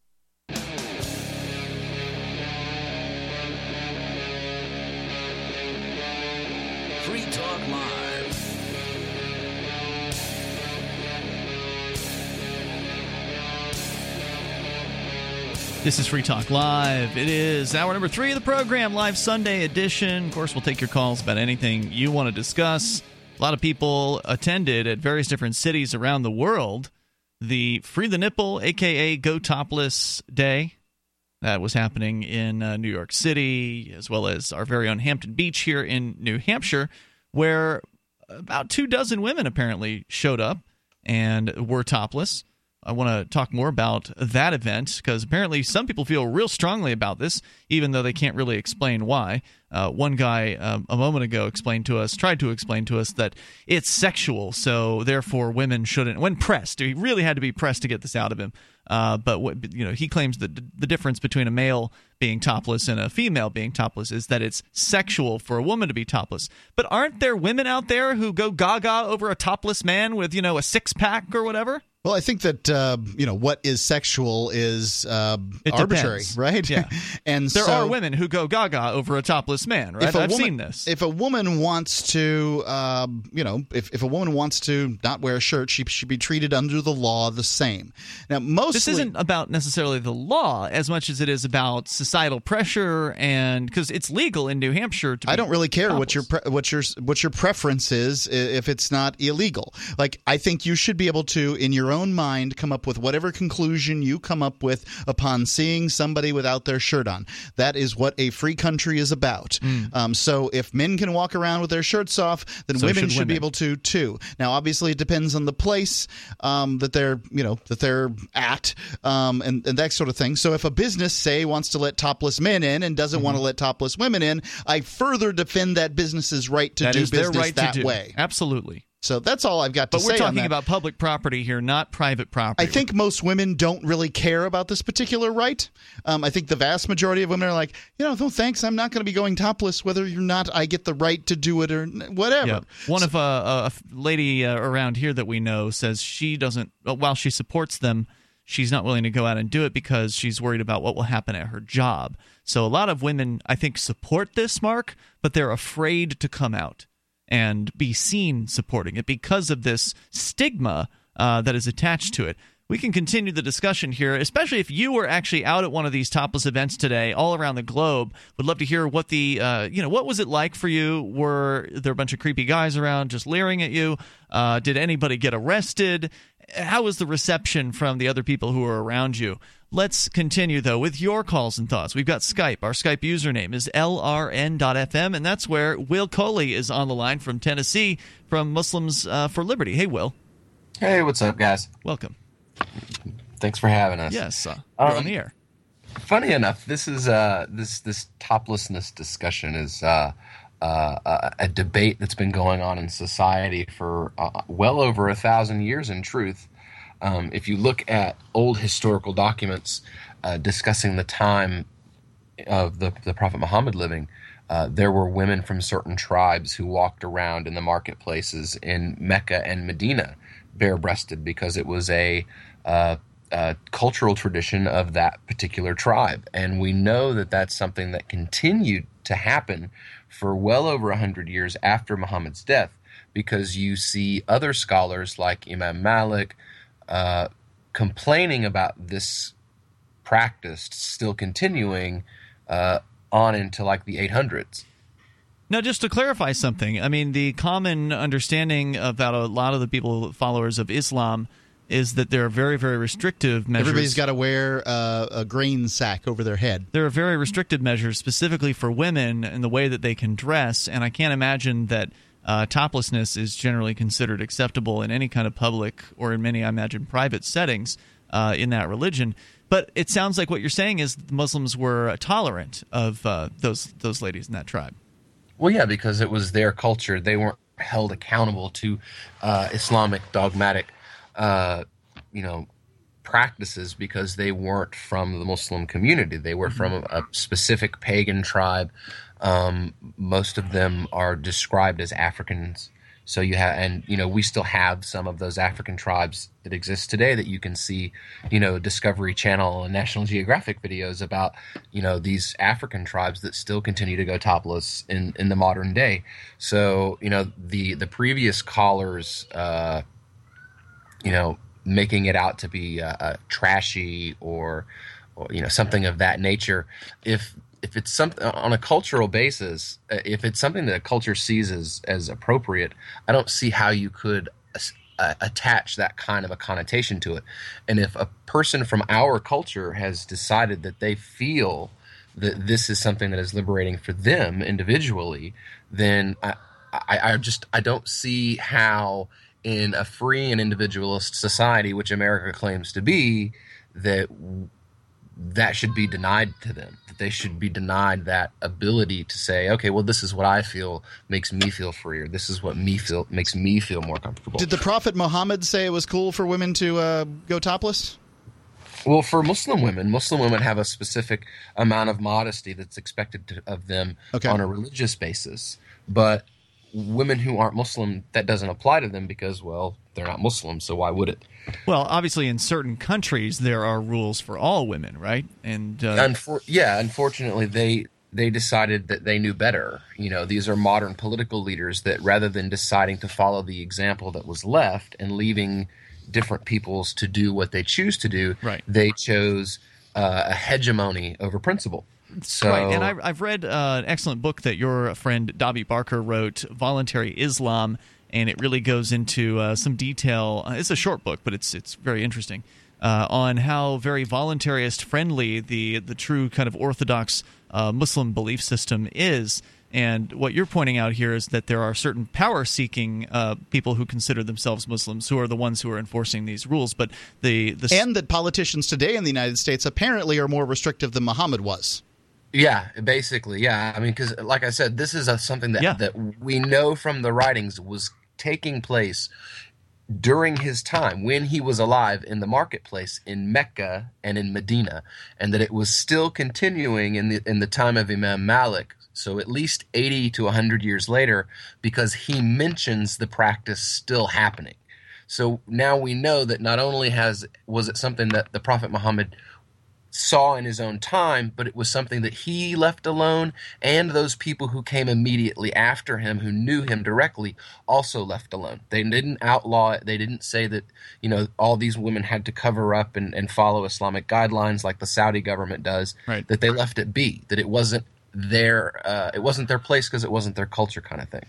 About the Saudi government, this is something I'm unclear on. The Wahhabists, as I understand it, are kind of people that don't necessarily have the sanction of government, but they're not controlled by the government either. So somebody might go out and chase in a woman for not wearing a veil or for driving a car or whatever it is that their preference is. And it's not like there's necessarily a law that supports that person. This is my ignorance, by the way, and I'm willing to be corrected. There's not a law that supports that person. It's just that nobody's going to do anything to stop them because they've got God on their side or whatever.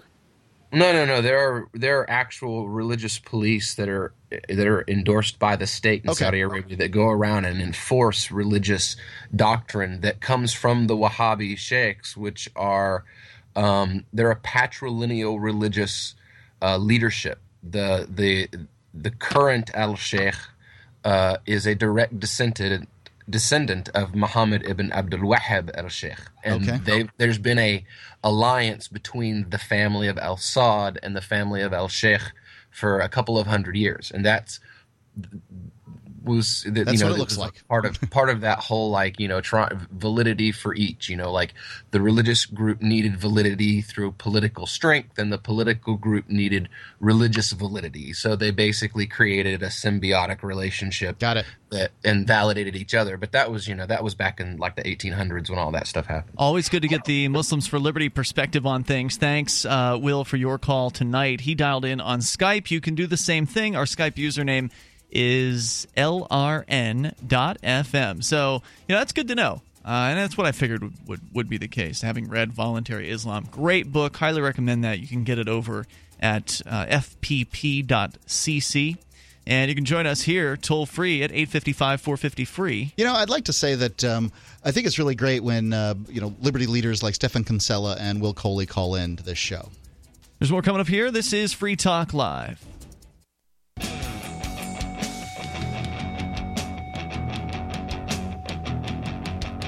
This is Free Talk Live, the live Sunday edition continuing here. Topless events happening all around the globe. Today, the Daily Mail, Reuters, more articles are coming out basically as we speak. There are about 4 of them. Before we started the show now, a couple dozen are out there. I'm working on putting one together for FreeKeen.com.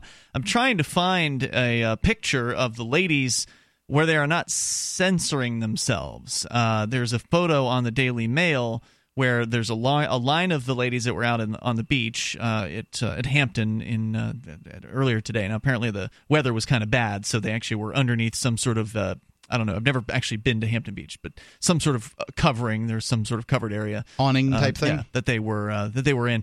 And I imagine the photographers, since they're photographing for these mainstream media publications, they can't allow nudity to be shown in their photograph, so they probably asked them to cover up. From what I understand, there is a version of this where the ladies are actually showing their toplessness to the cameras. So I'm looking to find the uncensored version of it. If you happen to have that, please feel free to send it over to me at ian@freetalklive.com. Since I blog over at freekeen.com, which is an internet-based site, there are no such restrictions on me. And so I feel like the whole point of the topless event is for people to be topless and equal about being topless. So should show it as it was, not the censored version of it, if we can. So there's news here from the Daily Mail. I want to continue with what happened all around the globe today for Go Topless Day, or a.k.a. Free the Nipple, but also Bitcoinist.net is where I want to send you to learn more about Bitcoin. In fact, if you're already into Bitcoin, Bitcoinist.net is great because they are a destination for information about the Bitcoin and digital currency industry, the ultimate resource for Bitcoin industry news, reviews, education, and the latest from the cryptocurrency ecosystem. The Bitcoinist.net website, that's Bitcoinist, Bitcoinist.net. They integrate a community forum. They've got breaking news for Bitcoin and other digital currencies. Plus, they're covering fintech and blockchain tech news. Whether you're a beginner to Bitcoin, they've got a great beginner's guide. There's also sophisticated Bitcoin network statistics and more. Go to Bitcoinist.net, and it is the platform that serves the need of everyone to looking to keep up with Bitcoin and digital currencies from beginners to experts. That's Bitcoinist.net. As we go to the phones, to the fun, let's talk to James in Arizona on Skype. Hello, James. Hello, James. Sounds like he hung up. No, he's still there. I'm so sorry, Miss Will Phoney from Muslims for Liberty, who, to correct a record that Mark Edge on one of his Facebook pages that he put on the internets about me, because he gets his rocks off smearing me. Mark Edge, last time I tried to challenge the phony to something that he said about cops brandishing weapons on peaceful Muslims in Oklahoma last October, which didn't happen, by the way. You can Google it. There was an interesting news story with the woman that was dressed like a member of the KKK, but in a brown suit instead of a white one with eyes. I have no idea what you're talking about. I know you don't have any. You can't idea, go all the way back to a call that happened in October and expect to people Mark, to know. He does know what I'm talking about. Mark, do you know what he's talking about? I remember him talking about it. James talking about it at one point. Minister Edge, may I respond to your comments that I noticed you took down from the internet as well? Because I actually did respond to your comment on your Facebook page about me. But those comments seem to have disappeared. I don't know why. Are you referring to the Things James Witt Says Facebook page? Mark and Ian both know what I'm talking about, but for the benefit of the listeners, the audience, yes. Yeah. But Mark all of a sudden knows what I'm talking about but won't respond because... Mark, did you take down a post that you'd made about James? No, he took down comments. Oh, he didn't take down the post. Are you moderating comments, Mark? I don't think so. Are there other moderators on that page? Where are yours? I don't know the answer, James. I don't know what you're talking about. That's the answer. Okay, then I'll remind the audience that Mark Edge said I didn't know what I got tripped up by Will Phoney because I didn't know what I was talking about. Well, the question that I asked, Will Phoney knew what I was talking about because it was his words. I know he remembers suggesting that cops were brandishing weapons on his friends, but he switched to a teabagger. What's really great on national radio? James's little nitpicking about people on the internet. Words, Mark, look, James, what I want to understand here, I got to say I'm confused. So what you're saying is that Mark deleted some comments of yours on the James Witt Facebook or the Things James Witt Says Facebook page? Is that what this call is about? Hello? All right, well, thanks for the call. If you don't want to talk, then we can't have conversation on the radio. So it sounds like he's upset, Mark, that some comments were allegedly deleted from the Things James Witt Says Facebook page. This is a page you've created because James, this man who just called, will sometimes send what you consider to be threatening statements to you via our Skype Messenger. He spends a remarkable amount of time talking about my death. Yeah. He doesn't specifically say he's going to kill you. He's had a couple of threatening statements. But there have been some things that you've been concerned with. Yeah. And you have decided to create this Facebook page to, I guess, catalog some of these statements. Sure. Have you ever erased a statement that you have posted on there? He said it was comments, not the original post. Yeah. Have you been moderating comments on the James Witt page? If I did do it, I don't do it on a regular basis, and so I couldn't say one way or the other. I just don't remember doing it. I don't remember it. Okay. Are there other moderators who could have done it? I can tell you this. I am beyond the point of dealing with James Witt fairly, right? Like I've moved past that point, whatever this is, until that man starts apologize. I don't know if he has to apologize for threatening me. He just has to start acting differently and not acting like sort of a belligerent weirdo. And if he stops acting like that, then I'll pull that page down. Like, I know that page upsets him, but I think that he loves it because he goes on there and he comments away. Does he? Like, he's a star on that page. Oh, really? I mean, I haven't been to it for a long time. Well, he is now. I mean, now that he's on there, he's made himself a Facebook profile with no picture, right? He's just got that little blank Facebook thing. Okay. And then he just goes on there and rambles on. Are you sure it's him? Pretty sure? Yes. Pretty sure I've seen the writing style enough. That's how I get these. Yeah. These aren't – I don't go through the archives and listen to the show. These are just cut and pastes from our Skype here where he'll, prattle on and in the process threaten us. So just to clarify, are there other people who are moderators of that page? So it's your page. Yes. Okay. So if somebody erases a comment, that would be you. Yeah. And if I did – you don't remember that. I love the fact that I did it to him. Like, I just don't care. My page and you're a psychotic weirdo. So, whatever. If it makes him crazy, fine, good. So anyway, back to topless ladies and gentlemen. There were some gentlemen that were topless. In fact, according to one of the attendees at Hampton Beach today, she said... I just got another like at Things James Witt Says. Great. Congratulations. Just saying. So anyway, the topless event, one of the attendees said there were probably 40 or 50 people that were in attendance in total. Yeah, about 40 or 50. About 40 or 50 supporters, and then maybe about 24 or so women that were there. Lots of people there were taking pictures, and many of the ladies were more than happy to be photographed with some of the people that were there with their cameras. We'll talk more about it, and you can join us here with your thoughts at 855-450-FREE. That's 855-450-3733. Were you at one of these topless events that happened today? And hopefully it was uneventful. Hopefully nobody got arrested. I haven't heard of that yet, but that doesn't mean it didn't happen. So share your thoughts. 855-450-FREE. Plus, coming up, the puritanical glee over the Ashley Madison hack. The three most important things you can do for Free Talk Live are, one, share one episode a week on Facebook or in some other social networking site. Two, buy the things you buy online through shop.freetalklive.com. Three, give $5 a month to the AMP program. It's my firm belief that Free Talk Live's AMP program is the best use of your charitable dollar among liberty-oriented organizations. Support all the organizations you love, but make sure you give $5 a month to AMP at amp.freetalklive.com.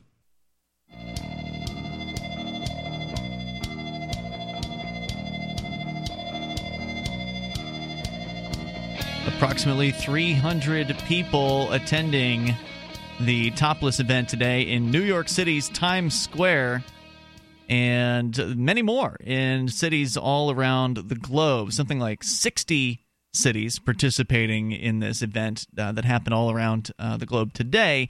D.C., however, only had one woman standing in front of the White House. She was posing like the Statue of Liberty. Edinburgh, Scotland had about 50 people, mostly women, taking their tops off in the city's main streets. They staged a sit-in for 2 hours there. In Hampton Beach in New Hampshire, bare-chested women and men took part in a photo call to show their support for the worldwide movement, although the weather was not particularly good in New Hampshire today for this. Go Topless had been urging both men and women to stand up with topless pride on August 23rd to honor the 95th anniversary of Women's Equality Day and to support the passage of the Equal Rights Amendment. Now, I don't know what that is. I don't know what the Equal Rights Amendment is. Is that something from like 95 years ago, or is that some sort of thing they're trying to promote today? They said the passage of the Equal Right Amendment? Yeah. Okay. I was a kid when this was going on, but I would say this was the early 80s. There was a movement to get an Equal Rights Amendment, and I think it was mainly based on women, and the idea was equal pay, things like that. It's actually 1923 it was introduced for the first time. Okay. Well, there was a push, I'm going to say, in the early 80s. Yeah, there was a ratification deadline of March of 1979, apparently, for this. All right. So I guess it was a long time in the works. All right. So let's see. Also, spokeswoman Rachel Jessie said centuries of gender inequality and exclusive male rule created major planetary imbalances that could prove fatal to society. It's time for change. It's liberating. And this has what to do with taking your shirt off? It's liberating, she said, and empowering for women to free their bodies from repression, freeing nipples and bodies, freeing minds, or freeze minds as well, restoring self-image and self-esteem. And I think that these ladies have done a great job, and I'm bummed I didn't go to some extent, but there were a couple of issues that prevented me from doing so, because I participated in the infamous Topless Tuesdays that happened here in Keene about 5 years ago now, actually, one of the more controversial events that liberty activists have taken part in here. So I was of the mind to go and participate in this, but the problem was, and I understand why they did this, but the Facebook group or the Facebook event for this event that happened in Hampton Beach today specified that there was no time that people were supposed to show up. There was not a specific location beyond Hampton Beach, which I imagine is a fairly large place. And so there wasn't any, specific location or time. So the idea was, and I understand what they were thinking, the idea was, well, this is a normal thing, that we need to make this normal for women to be seen topless. And so the idea was you just show up and go to the beach. So you bring your family, you bring your friends or whatever, you bring yourself, and you just go to the beach and you have a day at the beach as a topless person. And that was kind of the concept there. And I get that. I can understand why they wanted to do it that way. But at the same time, they didn't want to be a spectacle. People are buoyed by the presence of others that agree with them. That's true. They're emotionally buoyed. Strength in numbers. Yeah, strength in numbers. And I think that they would have had I think it's a better idea to put a place and a time and, put it at a time early so that people can get there early and then stay as late as they'd like. But that way they are surrounded by people who support them and that sort of thing. Now, apparently they did find one another. Some of them did because, again, that's because they wanted to. Well, yes, there's that. But the weather was also bad. And so the whatever few people were actually at the beach today, because it was apparently rainy and somewhat cold in Hampton Beach, New Hampshire, they all kind of coalesced underneath one particular structure there. And so it was probably a little easier for them to find one another, given that the beach wasn't packed with thousands of people, as it could have certainly have been had it been a super nice day today. So that was one of the missteps of the event, was that there wasn't a specific time and place to meet. And so I didn't want to go out. I didn't know what the weather was going to be like, first of all. But if the weather was nice, I certainly didn't want to go out and just, you know, show up on a beach with thousands of people and, okay, now what? Right? What do I do there? Right, I mean, I can go and play some volleyball, go swimming or whatever, but you know, I can go to any beach any day and do that. I'm definitely interested in the activism side of these kind of things, and so that's why I think that the upcoming event that they're supposedly planning in Laconia, I think, is going to be more interesting, because Laconia is the only place in New Hampshire. It's a relatively small city on in the so-called Lakes region, so sort of on the eastern side, central eastern side of the state. They do have an ordinance, a town ordinance, against being topless as a female. And that is contrary to state law, so it's an illegal ordinance. But apparently it has been enforced during, like, the bike week that they have there. I imagine that's why it exists, is bike week.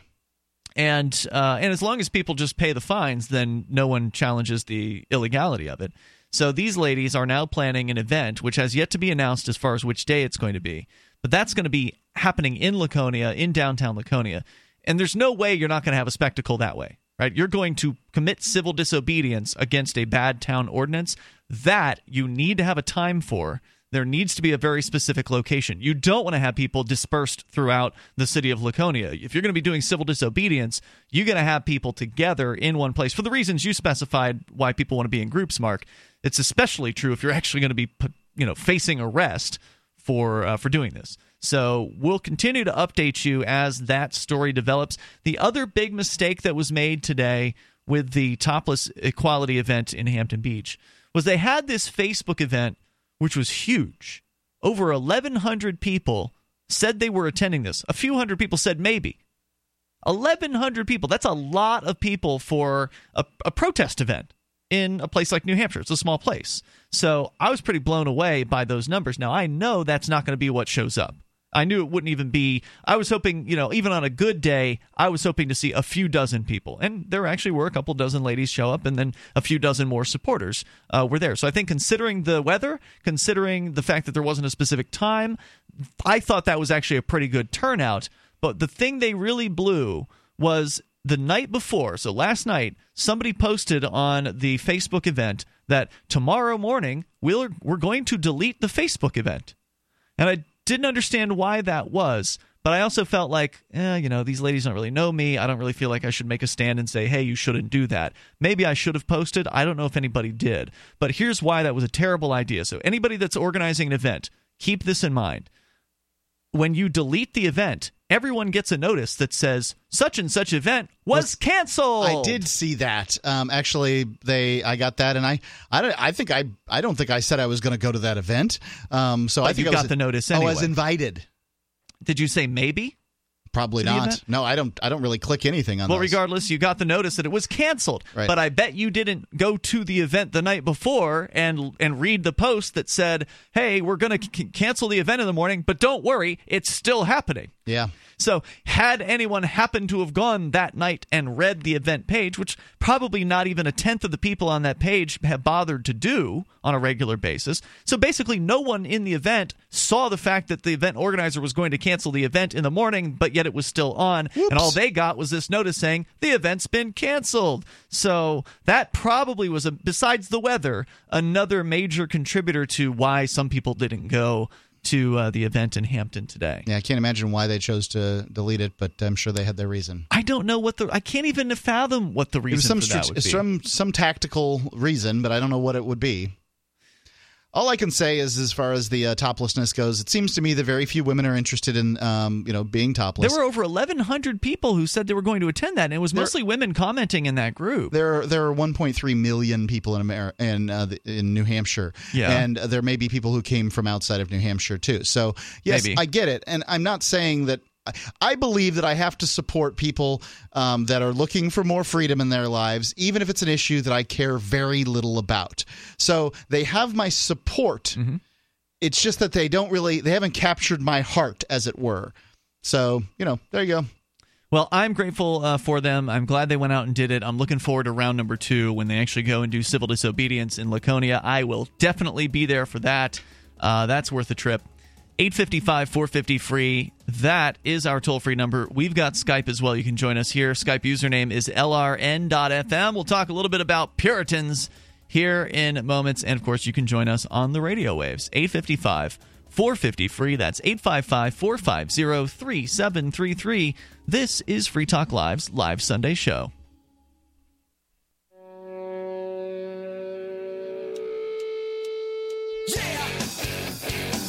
This is Free Talk Live. Whatever you want to discuss can go if you dial in toll-free and join us here at 855-450-FREE. With you tonight, you've got Ian.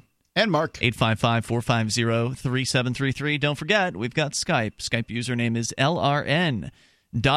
Since we've been talking about the topless events, and we actually had one relatively puritanical-sounding caller who was totally fine with women... Well, he wanted women to keep their shirts on, but he was totally fine with women or men keeping theirs off, which is the whole point behind these topless events, is to make women and men equal in society's eyes. It's already equal under some of the laws, under some of the statutes in some states. Like here in New Hampshire, it's technically legal for women to be topless in public. But that doesn't mean that it's done commonly, and it doesn't mean that there isn't this social stigma that we experienced earlier with this caller surrounding that. Now, a related story from firstlook.org, which is Glenn Greenwald's new website, newish, I guess. It's probably been around for about a year.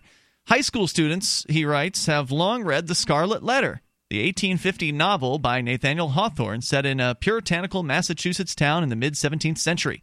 It chronicles the life of a woman who is found to have committed adultery, and as punishment, she's forced to stand before her village with the letter A attached to her dress. The intent is to forever publicly shame her for her moral transgression. As The Atlantic noted in 1886, the punishment of the Scarlet Letter is a historical fact. The moral premise of that ritual... It's also a legal thing, in many states and places, there's no legal... it's basically a social thing about women not being able to go topless. The moral premise of that ritual is animating righteousness is by no means an obsolete relic of the puritanical era. It is as vibrant as ever. Busybodies sitting in judgment of and righteously condemning the private sexual acts of other adults remains one of the most self-satisfying and entertaining, and thus the most popular of public spectacles. It simultaneously uplifts the moral judges, distracts them from their own behaviors, because they're focusing on other people's sins and thus not their own, and titillates. To condemn this, I simply must immerse myself in the tawdry details of their sexual acts. He's writing that in parentheses. To see just how current is the mentality driving the Scarlet Letter, observe the reaction to the Ashley Madison hack. Now, we've been talking about this hack over the last couple days here on the program. As you know, there are now more than 30 gigs worth of data that has been hacked and released from this website that promotes itself as a pro-infidelity venue where married people can find sexual partners and have an affair. There was even a guaranteed affair package where if you paid $250 a month, they would guarantee that you would have sex outside of your marriage. And that probably meant they were hiring a prostitute, but that's another matter. The data published by the hackers includes the names, physical and email addresses, and credit card purchases provided by the users, along with whatever information they posted about their sexual desires and proclivities. The primary justification offered by the hackers was that the site was a scam. They claimed the female profiles were fake, and the site demanded payment in order to remove users' profiles, but ultimately they did not remove the data as they promised. The hackers, of course, portrayed themselves as fraud-fighting vigilantes. They threatened to release all of the users' data unless the site owners removed the site completely. But there was also a significant component of sexual moralism to the hackers' self-described mission. In their original manifesto, they echoed the moral paternalism offered by Gawker's Max Reed to justify his site's outing of an obscure married financial officer of a magazine company. The hackers proclaimed, "Too bad for those men. They're cheating dirtbags and deserve no such discretion," unquote.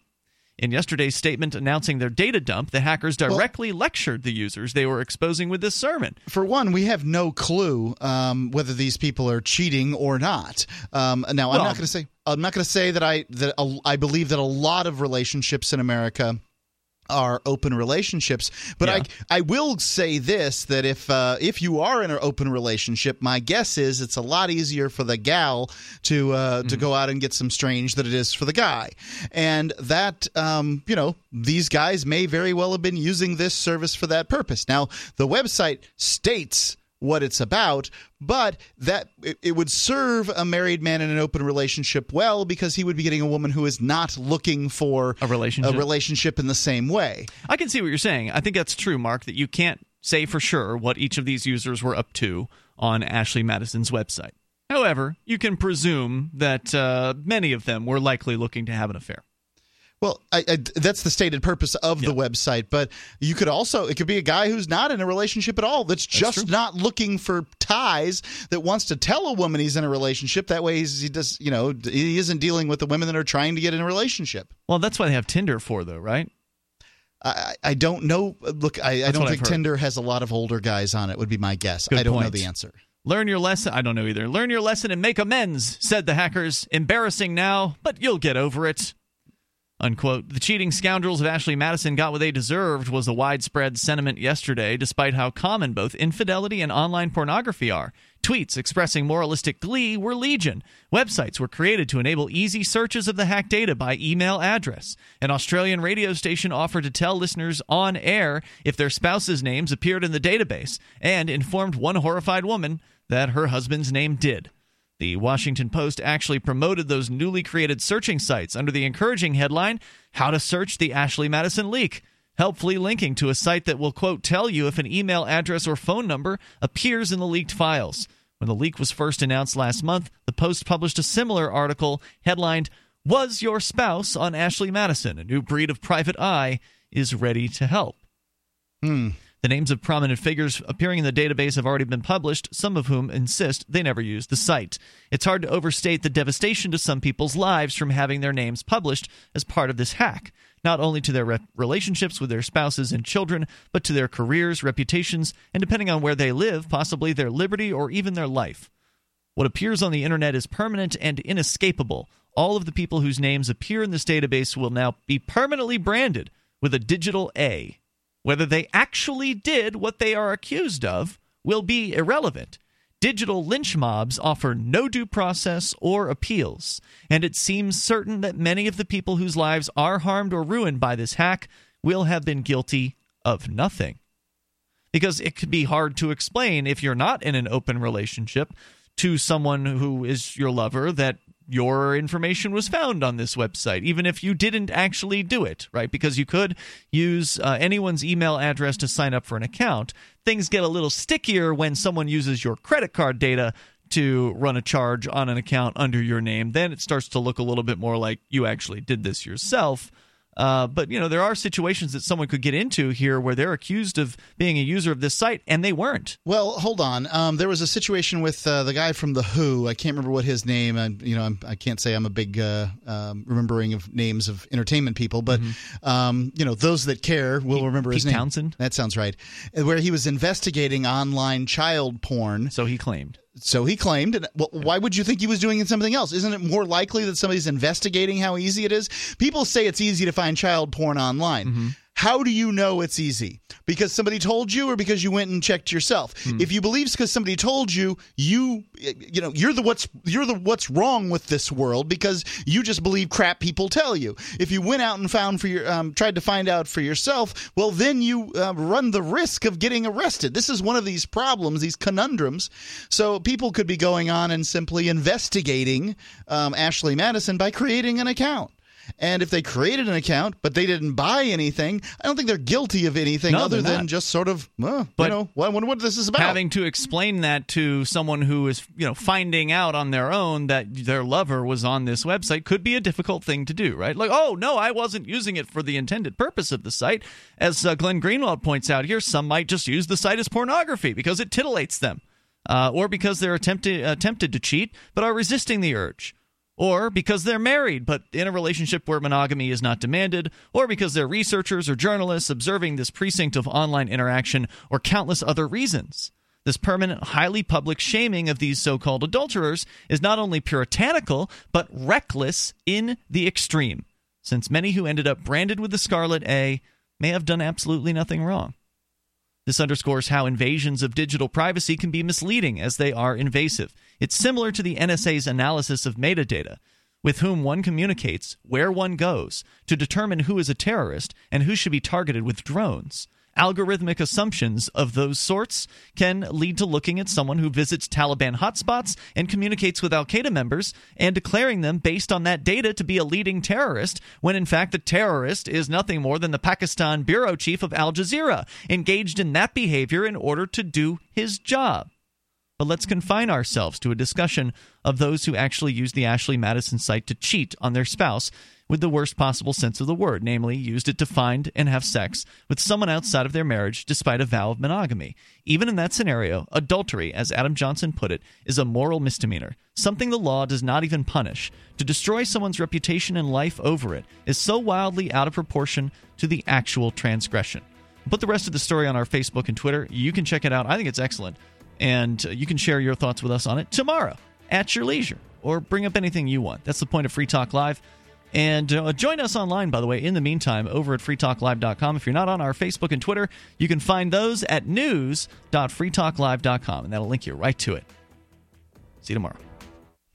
Keenvention is coming up fast, October 30th through November 1st. Get your tickets now at Keenvention.info. Keenvention is an intimate event where you can meet dozens of key liberty activists from across the Shire, including Oathkeeper Chris Reitman, Libertarian presidential candidate Daryl W. Perry, Radical Agenda's Chris Cantwell, NeoCash Radio's Dr. Darren Tapp, State Representative Mike Sylvia, rated an A-plus by the NHLA, The Seditious Sirens, The Rebel Love Show's Rob Mathias, Tech Guru Brian Sovereign, Cop blocker J.P. Freeman, new mover Dr. Taryn Lupo, longtime political activist Dennis Goddard, Church of the Invisible Hand minister Rich Paul, Shire Dude, and dozens more. Only 100 tickets are available in advance, so lock yours in now for just $60 or with Bitcoin. That includes access to the Hallow Keen costume dance party.